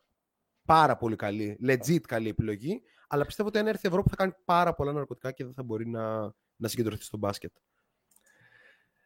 Γενικά το Σακραμέντο δεν τα έχει πάει πολύ καλά, ας πούμε. Ε, και όταν τα πήγε καλά, πήγε εδώ στο Χαλιμπέρτο στην Ινδιάνα δωράκι. Εντάξει, τώρα τι, τι να λέμε, σωματείο. Τέλος πάντων. Ε, ναι, για Ολυμπιακό απαντήθηκε από τον Νίκο. Ε, για, για Lakers. Για Lakers τα είπαμε πριν λίγο. Ε, στην Πες λίγο πραγματικότητα, όμως, πες λίγο. Πώς βλέπω εγώ αυτό το ρόστερ; Βλέπω ένα ρόστερ το οποίο έχει τρία τεράστια συμβόλαια. Μια ομάδα που έχει τρία τεράστια συμβόλαια. Οπότε κάπως αναγκαστικά δεδομένου του ότι μιλάμε για τρεις star ε, είτε θέλουμε είτε όχι. Ε, υπήρχε μια κατεύθυνση σωστή ε, για μένα να πλαισιωθούν ας πούμε αυτοί οι τρεις star με κάπως νεανικούς παίκτες οι οποίοι θα είναι με έναν τρόπο ρολίστες, θα έχουν τα πόδια να παίξουν άμυνα, να μην βλέπουμε την περσινή παροδία με έναν τρόπο. Και κατά τα άλλα, ο Λεμπρόν σε ένα ρόλο πλήρου, ε, ε, ε, πλήρης ε, manager, point guard, μόνο έτσι θα μπορούσε να δουλέψει. Αλλά το βασικό πρόβλημα είναι ότι υπάρχει εκεί και ένας άλλος παίκτης ο οποίος θέλει να το κάνει αυτό και το να βρεθούν αυτές οι ισορροπίες είναι κρίσιμο, δύσκολο όσο δύσκολο ήταν και πέρσι πριν ξεκινήσει η σεζόν. Αλλά η αλήθεια είναι ότι ο προσανατολισμός στο τι πλαισιώνει αυτό το ρόστερ, παρότι δεν βλέπεις κανένα όνομα στην πραγματικότητα, είναι πολύ πιο ορθολογικός από το μέσο όρο 35 χρονών στον πάγκο σου που είχες πέρσι. Έτσι. Για να τα λέμε όλα. Πολύ κρίμα για τους Lakers που δεν βρήκαν έναν τρόπο να κρατήσουν τον Malik Monk. Δηλαδή, Ο αν οποίος κάτι πήγε στα Κραμέντο με 19 πήγε στο εκατομμύρια. Σακραμέντο με 19, ε, το οποίο θα δούμε που θα τους βγάλει. Ε, δεν έπαιξαν και τα ρέστα τους και δεν υπήρχε τρό- και τρόπος να τα παίξουν και δεν υπήρχε και τρόπος ο Μαλίκ Μόγκ να συμβιβαστεί ας πούμε με κάτι ε, λιγότερο. Ήταν καιρός του να πληρωθεί. Από εκεί και πέρα τα σενάρια είναι κάπως ανοιχτά για τον Καερή, αλλά αν δεν πακεταριστεί και ο Ντουράντ, ο Καερή δεν φεύγει. Αν δεν τραβηχτεί σκανδάλι και για τον Ντουράντ, ο Καερή δεν φεύγει, γιατί ο Καερή είναι ίσως ένας λόγος να πει ο Ντουράντ δεν έγινε trade. Άντας είναι. Πάμε άλλο ένα round. Καλά, εντωμεταξύ είναι full favorite αν, αν μείνουν όλοι αυτοί. Δηλαδή και καλή off-season έκανε. Πήρα και το Royce O'Neal που είναι αμυντικάρα. ο Ben Εντάξει, Simmons ναι. θα παίζει. Ο Cam Thomas που δεν, δεν του Θα αρέσει πούμε και καθόλου για, στη και για βουνά. Summer League, θα πούμε σε λίγο για τα όρια του, του Ιταλού εραστή. Λοιπόν, η off-season των Bucks πώς σας φαίνεται; Ε, Οκ. Ξεκίνα. Ο, ο, ο Joe Ingles είναι μια επιλογή που δεν ξέρουμε πώς θα είναι μετά το χιαστό. Δηλαδή, ο Joe Ingles είναι πάρα πολύ καλός παίκτης, το ξέρουμε, το ξέρουμε και από τις ευρωπαϊκές λίγκες, το ξέρουμε προφανώς από το NBA που έφτασε σε άλλα επίπεδα. Αλλά μετά από χιαστό, ένας μη αθλητικός παίκτης δεν ξέρουμε πώς θα γυρίσει. Από εκεί και πέρα έκαναν τα signings που ήταν να κάνουν, όχι τρελά πράγματα και θεωρώ ότι οι Bucks θα βασιστούν περισσότερο στο να είναι υγιείς οι Big Three τους παρά στο να έχουν ένα πολύ βαθύ ρόστερ ας πούμε ε, που μάλλον δεν το είχαν ούτε πέρυσι και θα πρέπει να δούμε πώς θα, θα κινηθούν στη συνέχεια. Κράτησαν τον Μπόμπαρο, έτσι. Εντάξει, ήταν η κίνηση που έπρεπε να κάνουν. Ε, Ναι, δεδομένα. Ε, Eagles μετά από τραυματισμό ερωτηματικά, αν παίρνουμε με έναν τρόπο κάτι κοντά στο 85% του ποιος ήταν ο Joe Eagles, αυτό το pick and roll θα φορεθεί πολύ, θα πω εγώ. Ναι, ναι, ναι, αλλά Και είναι πολύ Είναι- σοβαρό αυτό. Διευκολύνει το Γιάννη σε ένα κομμάτι του παιχνιδιού το οποίο δε- δε- δεν προϋπήρχε απαραίτητα με έναν τρόπο. Δηλαδή υπήρχε, αλλά κάπως οι χειριστές της μπάλας ε, είχαν και άλλες αρμοδιότητες. Είχαν να βάλουν και άλλους στο παιχνίδι. Ή άμα ήταν ο Chris Middleton, προφανώς δεν θα του έλεγε κανείς να σηκωνόταν και εκτελούσε από οπουδήποτε μετά το pick and roll. ναι. Τώρα μιλάμε για ένα παίκτη, pass first, πολύ καλή αντίληψη του χώρου και του παιχνιδιού. Έλειπε αυτό με έναν τρόπο ε, από τους Bucks, αλλά ε, είναι ο Γιάννης, ρε παιδί μου, αλλά υπάρχουν κενά. Ε, ε, Νιώθω ότι στα, στα φτερά η ομάδα αυτή λίγο, ε, λίγο πονάει. Η αλήθεια είναι ότι υπάρχουν κενά και στα επόμενα podcast να ξέρετε ότι αυτό που θα κάνουμε θα είναι να πάρουμε λίγο τις ομάδες ξεχωριστά και να δούμε ανάγκες και κινήσεις με βάση το πώς έρχεται ε, η νέα σεζόν. Τον Ιμπάκα γιατί τον κράτησαν αφού δεν τον έβαζε ούτε λεπτό. Ο Ιμπάκα είναι μια ποιοτική προσθήκη που δεν κοστίζει τίποτα στους Bucks Ισχύει. και θέλουν Και- να έχουν μια καβάτζα για τη regular season. Ναι, γιατί και ο Μπρουκ, παιδιά, αν θυμάστε, αρκετά χαμένα παιχνίδια, τραυματισμοί, μέση, μεγάλος σε ηλικία πλέον. Επίσης, και ο Ιμπάκα είναι στην ίδια φάση. Οπότε Και ο δεν Ιμπάκα, έχει αλλά καν κάπως ξέρεις, έχεις μια ποιο είναι το εναλλακτική. μέλλον του. Ναι. Ε, λέει ο Βασίλη ότι τον κρατάνε για μαρκάρισμα στον Embiid. Πολλά είναι. Εγώ πιστεύω ότι ο Ιμπάκα θα μπορούσε να έχει ένα Ωραίο μικρό και ρόλο φέτος. Μάλλον θα τον δούμε με την εθνική Ισπανίας. Οπότε θα αξιολογήσουμε και σε ποια κατάσταση ε, βρίσκεται. Η Philadelphia Rockets. Έκανε πολύ καλή off-season ως τώρα. Ισχύει, Βασίλη, το είπαμε στο προηγούμενο podcast πάρα πάρα πολύ αναλυτικά. Ο Λεόφ λέει ότι ο Embiid αν πήρε το γαλλικό διαβατήριο μαζί με ο Γκομπέρ, ίσω το καλύτερο δήμο στο μπάσκετ. Υπήρχε αυτή η ιδέα, αλλά κόπηκε τύπου δύο μέρες μετά, λέω μου. Γιατί. Ναι, δεν το ήθελαν οι, οι παίκτες Δεν της ήθελε Γαλλίας η να, Γαλλία. να σκάσει ο Embiid με αυτούς τους όρους, αλλά θα πω ότι το Embiid Siakam στην Εθνική Καμερούν παίζει να είναι legit από τα καλύτερα δίδυμα ψηλών σε ένα ενδεχόμενο World Cup, ας πούμε, ή κάτι τέτοιο. Λοιπόν, ο Γιώργος λέει, «Θεω- θεωρώ δεδομένο ότι ο Παπαγιάννης θα κάνει πάρτι απέναντι σε οποιοδήποτε ψηλό ευρωμπάσκετ που έρχεται. Ποια ομάδα το NBA θεωρείται πως είναι ιδανικό fit; Παιδιά παίζει λατρεύω και ο το. Γιώκητς στο Ευρωμπάσκετ. Λατρεύω τον Γιώργο Παπαγιάννη, αλλά απέναντι στον Γκομπέρ και στο Γιώκητς δεν θα κάνει πάρτι. Επίσης δεν είναι γενικά ο παίχτης που κάνει πάρτι. Είναι ένας πάρα πολύ καλός ψηλός. Που όπως Ναι. λέει και ο, ο Βαλάντης, νομίζω το είπε, αν εξαιρέσεις τα τελευταία δύο χρόνια, μάλλον δεν δούλευε. Δεν το ξέρουμε τι έκανε το παιδί. Αλλά φαινόταν ότι υπάρχει ένα ζήτημα, γιατί είναι από τους λίγους παίχτες που έχουν γυρίσει από το NBA και δεν είναι σωματικά καλύτεροι από ό,τι πριν. Και τον έβλεπε και στην G League δυσκολευόταν πάρα πολύ. Αλλά πλέον φαίνεται να δουλεύει πάρα πολύ και πραγματικά τρελό respect στον Παπαγιάννη που έχει Έτσι. γυρίσει ανάποδα την καριέρα του. Νίκο Μάνιον έχει γυρίσει από το θέμα που είχε, αλλά δεν νομίζω ότι είναι σε πολύ καλό επίπεδο μπασκετικά. Θα τον δούμε τα επόμενα χρόνια στην Ευρώπη. Ίσως. Το ξεπέρασε όμως το θέμα υγείας του και είμαστε όλοι χαρούμενοι γι' αυτό. Πρόμ, για πες λίγο. Έχουμε άλλα μηνύματα; Γιατί σίγουρα έχω χάσει σ- στο, στο Messenger πιθανότητα του, της εκπομπής. Έχουμε. Είναι ένα, ένας σημερινός μαραθώνιος. Σας ευχαριστούμε πάρα πολύ ε, που είστε μαζί μας. Ε, μπορείτε να πάτε στο Spotify και να ακούσετε τα podcast μας, να κάνετε follow και να βαθμολογήσετε με πέντε αστεράκια γιατί σας αρέσει, εάν σας αρέσει. Ε, να μας ακολουθήσετε στο Twitter, να μας ακολουθήσετε στο Facebook και στο Instagram. Επίσης, εμένα μπορείτε να με διαβάζετε τόσο στο Ballhog όσο και στο Super Basket και στο Blue Man Hoop, Hoop των Golden State Warriors. Ε, ο πρόδρομος είναι το έτερον μου ήμιση στο Shotlock Podcast, ένας αναλυτής που δεν έχει ξαναγεννηθεί όμοιος του, θα λέγαμε, με καταπληκτικό mid-range shoot στο β' τοπικό της Θεσσαλονίκης. Ε, λέω να κλείσουμε με μια ωραία ερώτηση από το Θοδωρή στο chat του Messenger Ναι. ε, για Celtics που δεν αγγίξαμε καθόλου. Πιστεύετε ότι μια ε, αντικατάσταση του Horford με κάποιον άλλο ψηλό της Νίγκας θα ανέβαζε και άλλο επίπεδο ε, τη Βοστόνη και αν ναι, ποιος θα μπορούσε να είναι αυτός. Μιλάμε λέει για κάποιο trade που θα μπορούσε να γίνει με κάποιο τρόπο και να βγάζει νόημα σε άλλη ομάδα.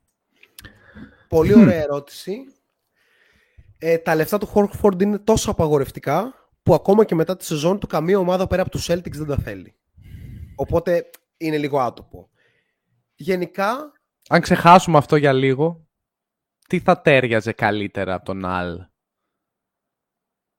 Αλλά ε, μην μου πεις τώρα κάτι ακραίο, ξέρεις. Από το; Κάτι... τι θα Τι θα, τε- από τον άλλο. τι θα τέριαζε κάπως καλύτερα από τον Αλ με έναν τρόπο όμως που Δεν να μπο- βγάζει δεν νόημα μπορώ και να να μην βρω- πούμε κάποιο superstar. Να πούμε Ναι. έναν παίκτη ίδιου ρόλου. Καταρχήν, αν σκεφτούμε ότι ο Horford έπαιζε ψηλό 4, μάλλον εκεί πέρα αυτό πρέπει να ψάξουμε. Γιατί κάπως πάνε με δύο ψηλούς οι Celtics. Που πάνε με τον Robert Williams και με τον Al Horford. Οπότε, εμένα θα μου τέριαζε ας πούμε, πάρα πολύ ο Jeremy Grant. Ο, Ο Miles Βασίλης λέει- Turner που λέει ο ο Miles Βασίλης είναι Turner. πάρα πολύ καλή επιλογή. Έτσι. Ανοίγει το γήπεδο, ισχύει.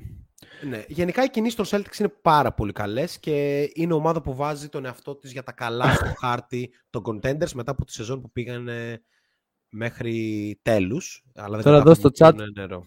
Παίζουν κάποια σχόλια για τις διατροφικές επιλογές του Γιώργου Παπαγιάννη στην Αμερική. Εμείς δεν εστερνιζόμαστε τίποτα από Ναι, αυτά, ναι. να πούμε. Trade Ε, KCP και Bruce Brown, ε, πάρα πολύ καλές ε, κινήσεις για τον Ισχύει. Denver. Η Λία πιστεύουμε ότι το Denver θα είναι ο- από τους απόλυτους πρωταγωνιστές αρκεί ο Τζαμάλ, ούτε καν ο MPJ, ο Τζαμάλ να είναι σε... σε Αν καλή είχα κατάσταση. κρατήσει και τον Γκάζιν, αχ, θα το λέω όλη τη χρονιά Ναι. νομίζω αυτό. Θα δούμε που θα υπογράψει ο Νταμάρκος. Λοιπόν, ε, έχουμε φτάσει στις 2,5 ώρες. Δουλεύουμε αύριο. Κανονικά. Οπότε, σας ευχαριστούμε πάρα πολύ. Να υπενθυμίσουμε ότι υπάρχει εν εξελίξει ο διαγωνισμός μας ότι αν φτάσουμε τους 1000 subscribers Σπρώχτε, πριν παιδιά, Σεπτέμβρη σπρώχτε. στο YouTube θα δώσουμε μια αυθεντική φανέλα του Andrew Wiggins ε, δώρο. Οπότε μπουστάρουμε, είμαστε πάρα πολύ κοντά. Είμαστε κοντά στους 800 νομίζω κάπου εκεί, οπότε θα δούμε. Ε, αυτά. Για Summer Πρώτα- League δεν είπαμε απολύτως τίποτα, η αλήθεια είναι. Δεν- δεν μπορώ. Αλλά θέλω να πω ότι είμαι Αυτή- πάρα πολύ αυτή τη στιγμή- ευχαριστημένος από, το, από τον Ιταλό εραστή, το μεγάλο, Ναι, ναι. Ε, ο οποίος είναι 100% game ready. Έτσι, να τα λέμε όλα. Ε, το Summer League είναι λίγο σαν να βλέπεις highlights με έναν τρόπο, αναδιαστήματα. Αλλά ας πούμε η δεύτερη παράταση στο Sacramento ήταν πολύ φαν. Εμένα μου αρέσει, εγώ βλέπω Summer League. Δηλαδή θα δω αγώνα τώρα σε λίγο. Ναι, εντάξει. Γνώμη για χθεσινό Wiseman, ωστόσο, μιας και είναι το πιο πρόσφατο. Ε, όσοι έχουν βιαστεί να ξεγράψουν τον James Wiseman και τον John Wall, αυτό πάει για το No It Ball το δεύτερο Σι. κομμάτι, να είναι έτοιμοι να δαγκώσουν τη γλώσσα τους. Όπως Ε, είπε και ο John Wall, θα βάλεις τον τρίτο καλύτερο παίκτη της αντίπαλης ομάδας να με μαρκάρει. Καλή τύχη με αυτό. Can't guard him. Can't guard him. λοιπόν, ε, θα δούμε αν το σημερινό επεισόδιο θα μείνει στο YouTube ή θα πάει στο, στο Spotify. Είναι πάρα πολλά τα views για να τα αφήσουμε στο, στο YouTube. Ε, στα σοβαρά, ε, ευχαριστούμε πάρα πολύ όσους ήσταν ε, μαζί μας. Αυτός ο μαραθώνιος κάπως λαμβάνει τέλος.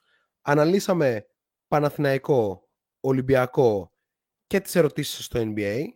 Το ότι θα ανέβει στο Spotify θα το δούμε. Ίσως ανέβει μόνο το mailbag. Ίσως ανέβει και όλο. Για να κοπεί κάπως και το βίντεο στο YouTube που λέει τα πάντα για Ολυμπιακό Παναθηναϊκό. και εδώ και 45 λεπτά μιλάμε για τον Miles Turner και, το... και τον Al Horford κλπ. Ε, αυτά κάπως. Τα, αυτά για τις πλατφόρμες ούτως ή άλλως τα είπαμε. Θα έρθουμε με κείμενα και λοιπές ιστορίες το επόμενο διάστημα. Χρωστάμε Summer League θα σας το δώσουμε. Για Περιστέρι δεν είπαμε ηλία. Θα πρέπει να πω και για Περιστέρι κάποια στιγμή. Όχι σήμερα. λοιπόν, Πρόμ, ε, έχεις κάτι τελευταίο να πεις; Όχι. Ήσουν ο Νίκος Τσολάκης. Ναι, ήσουν ο Πρόμ BT και τα ξαναλέμε μέσα στις επόμενες μέρες έρχονται δύο βίντεο στο YouTube. Έρχεται ένα βίντεο που μιλάω μόνος μου για την άποψή μου για τις κινήσεις Ολυμπιακού και Παναθηναϊκού στο μπάσκετ. Ε, έρχεται ένα, έρχεται ένα Be a coach την Κυριακή, το παιχνίδι μας στο, στο YouTube. Ε, έρχεται και ένα μονάκι που έχουμε παίξει με τον πρόδρομο και δεν είστε έτοιμοι να το δείτε, αλλά έρχεται από την παραεπόμενη. Hidden Internet Gem. Έτσι, ισχύει. Οπότε έρχονται πάρα πολλά πράγματα. Ε, τα podcast θα συνεχιστούν κανονικά μέχρι 1η Αυγούστου που παίρνουμε άδεια από τη δουλειά μας. Οπότε μέχρι, όσο δουλεύουμε θα κάνουμε και το, και το shot clock κανονικά. Ε, αυτά δεν έχω να πω κάτι άλλο. Έχουμε μπει στα charts του Spotify, τίποτα άλλο. Peace! Crazy! Σπρώχτε κι άλλο. Καλό βράδυ.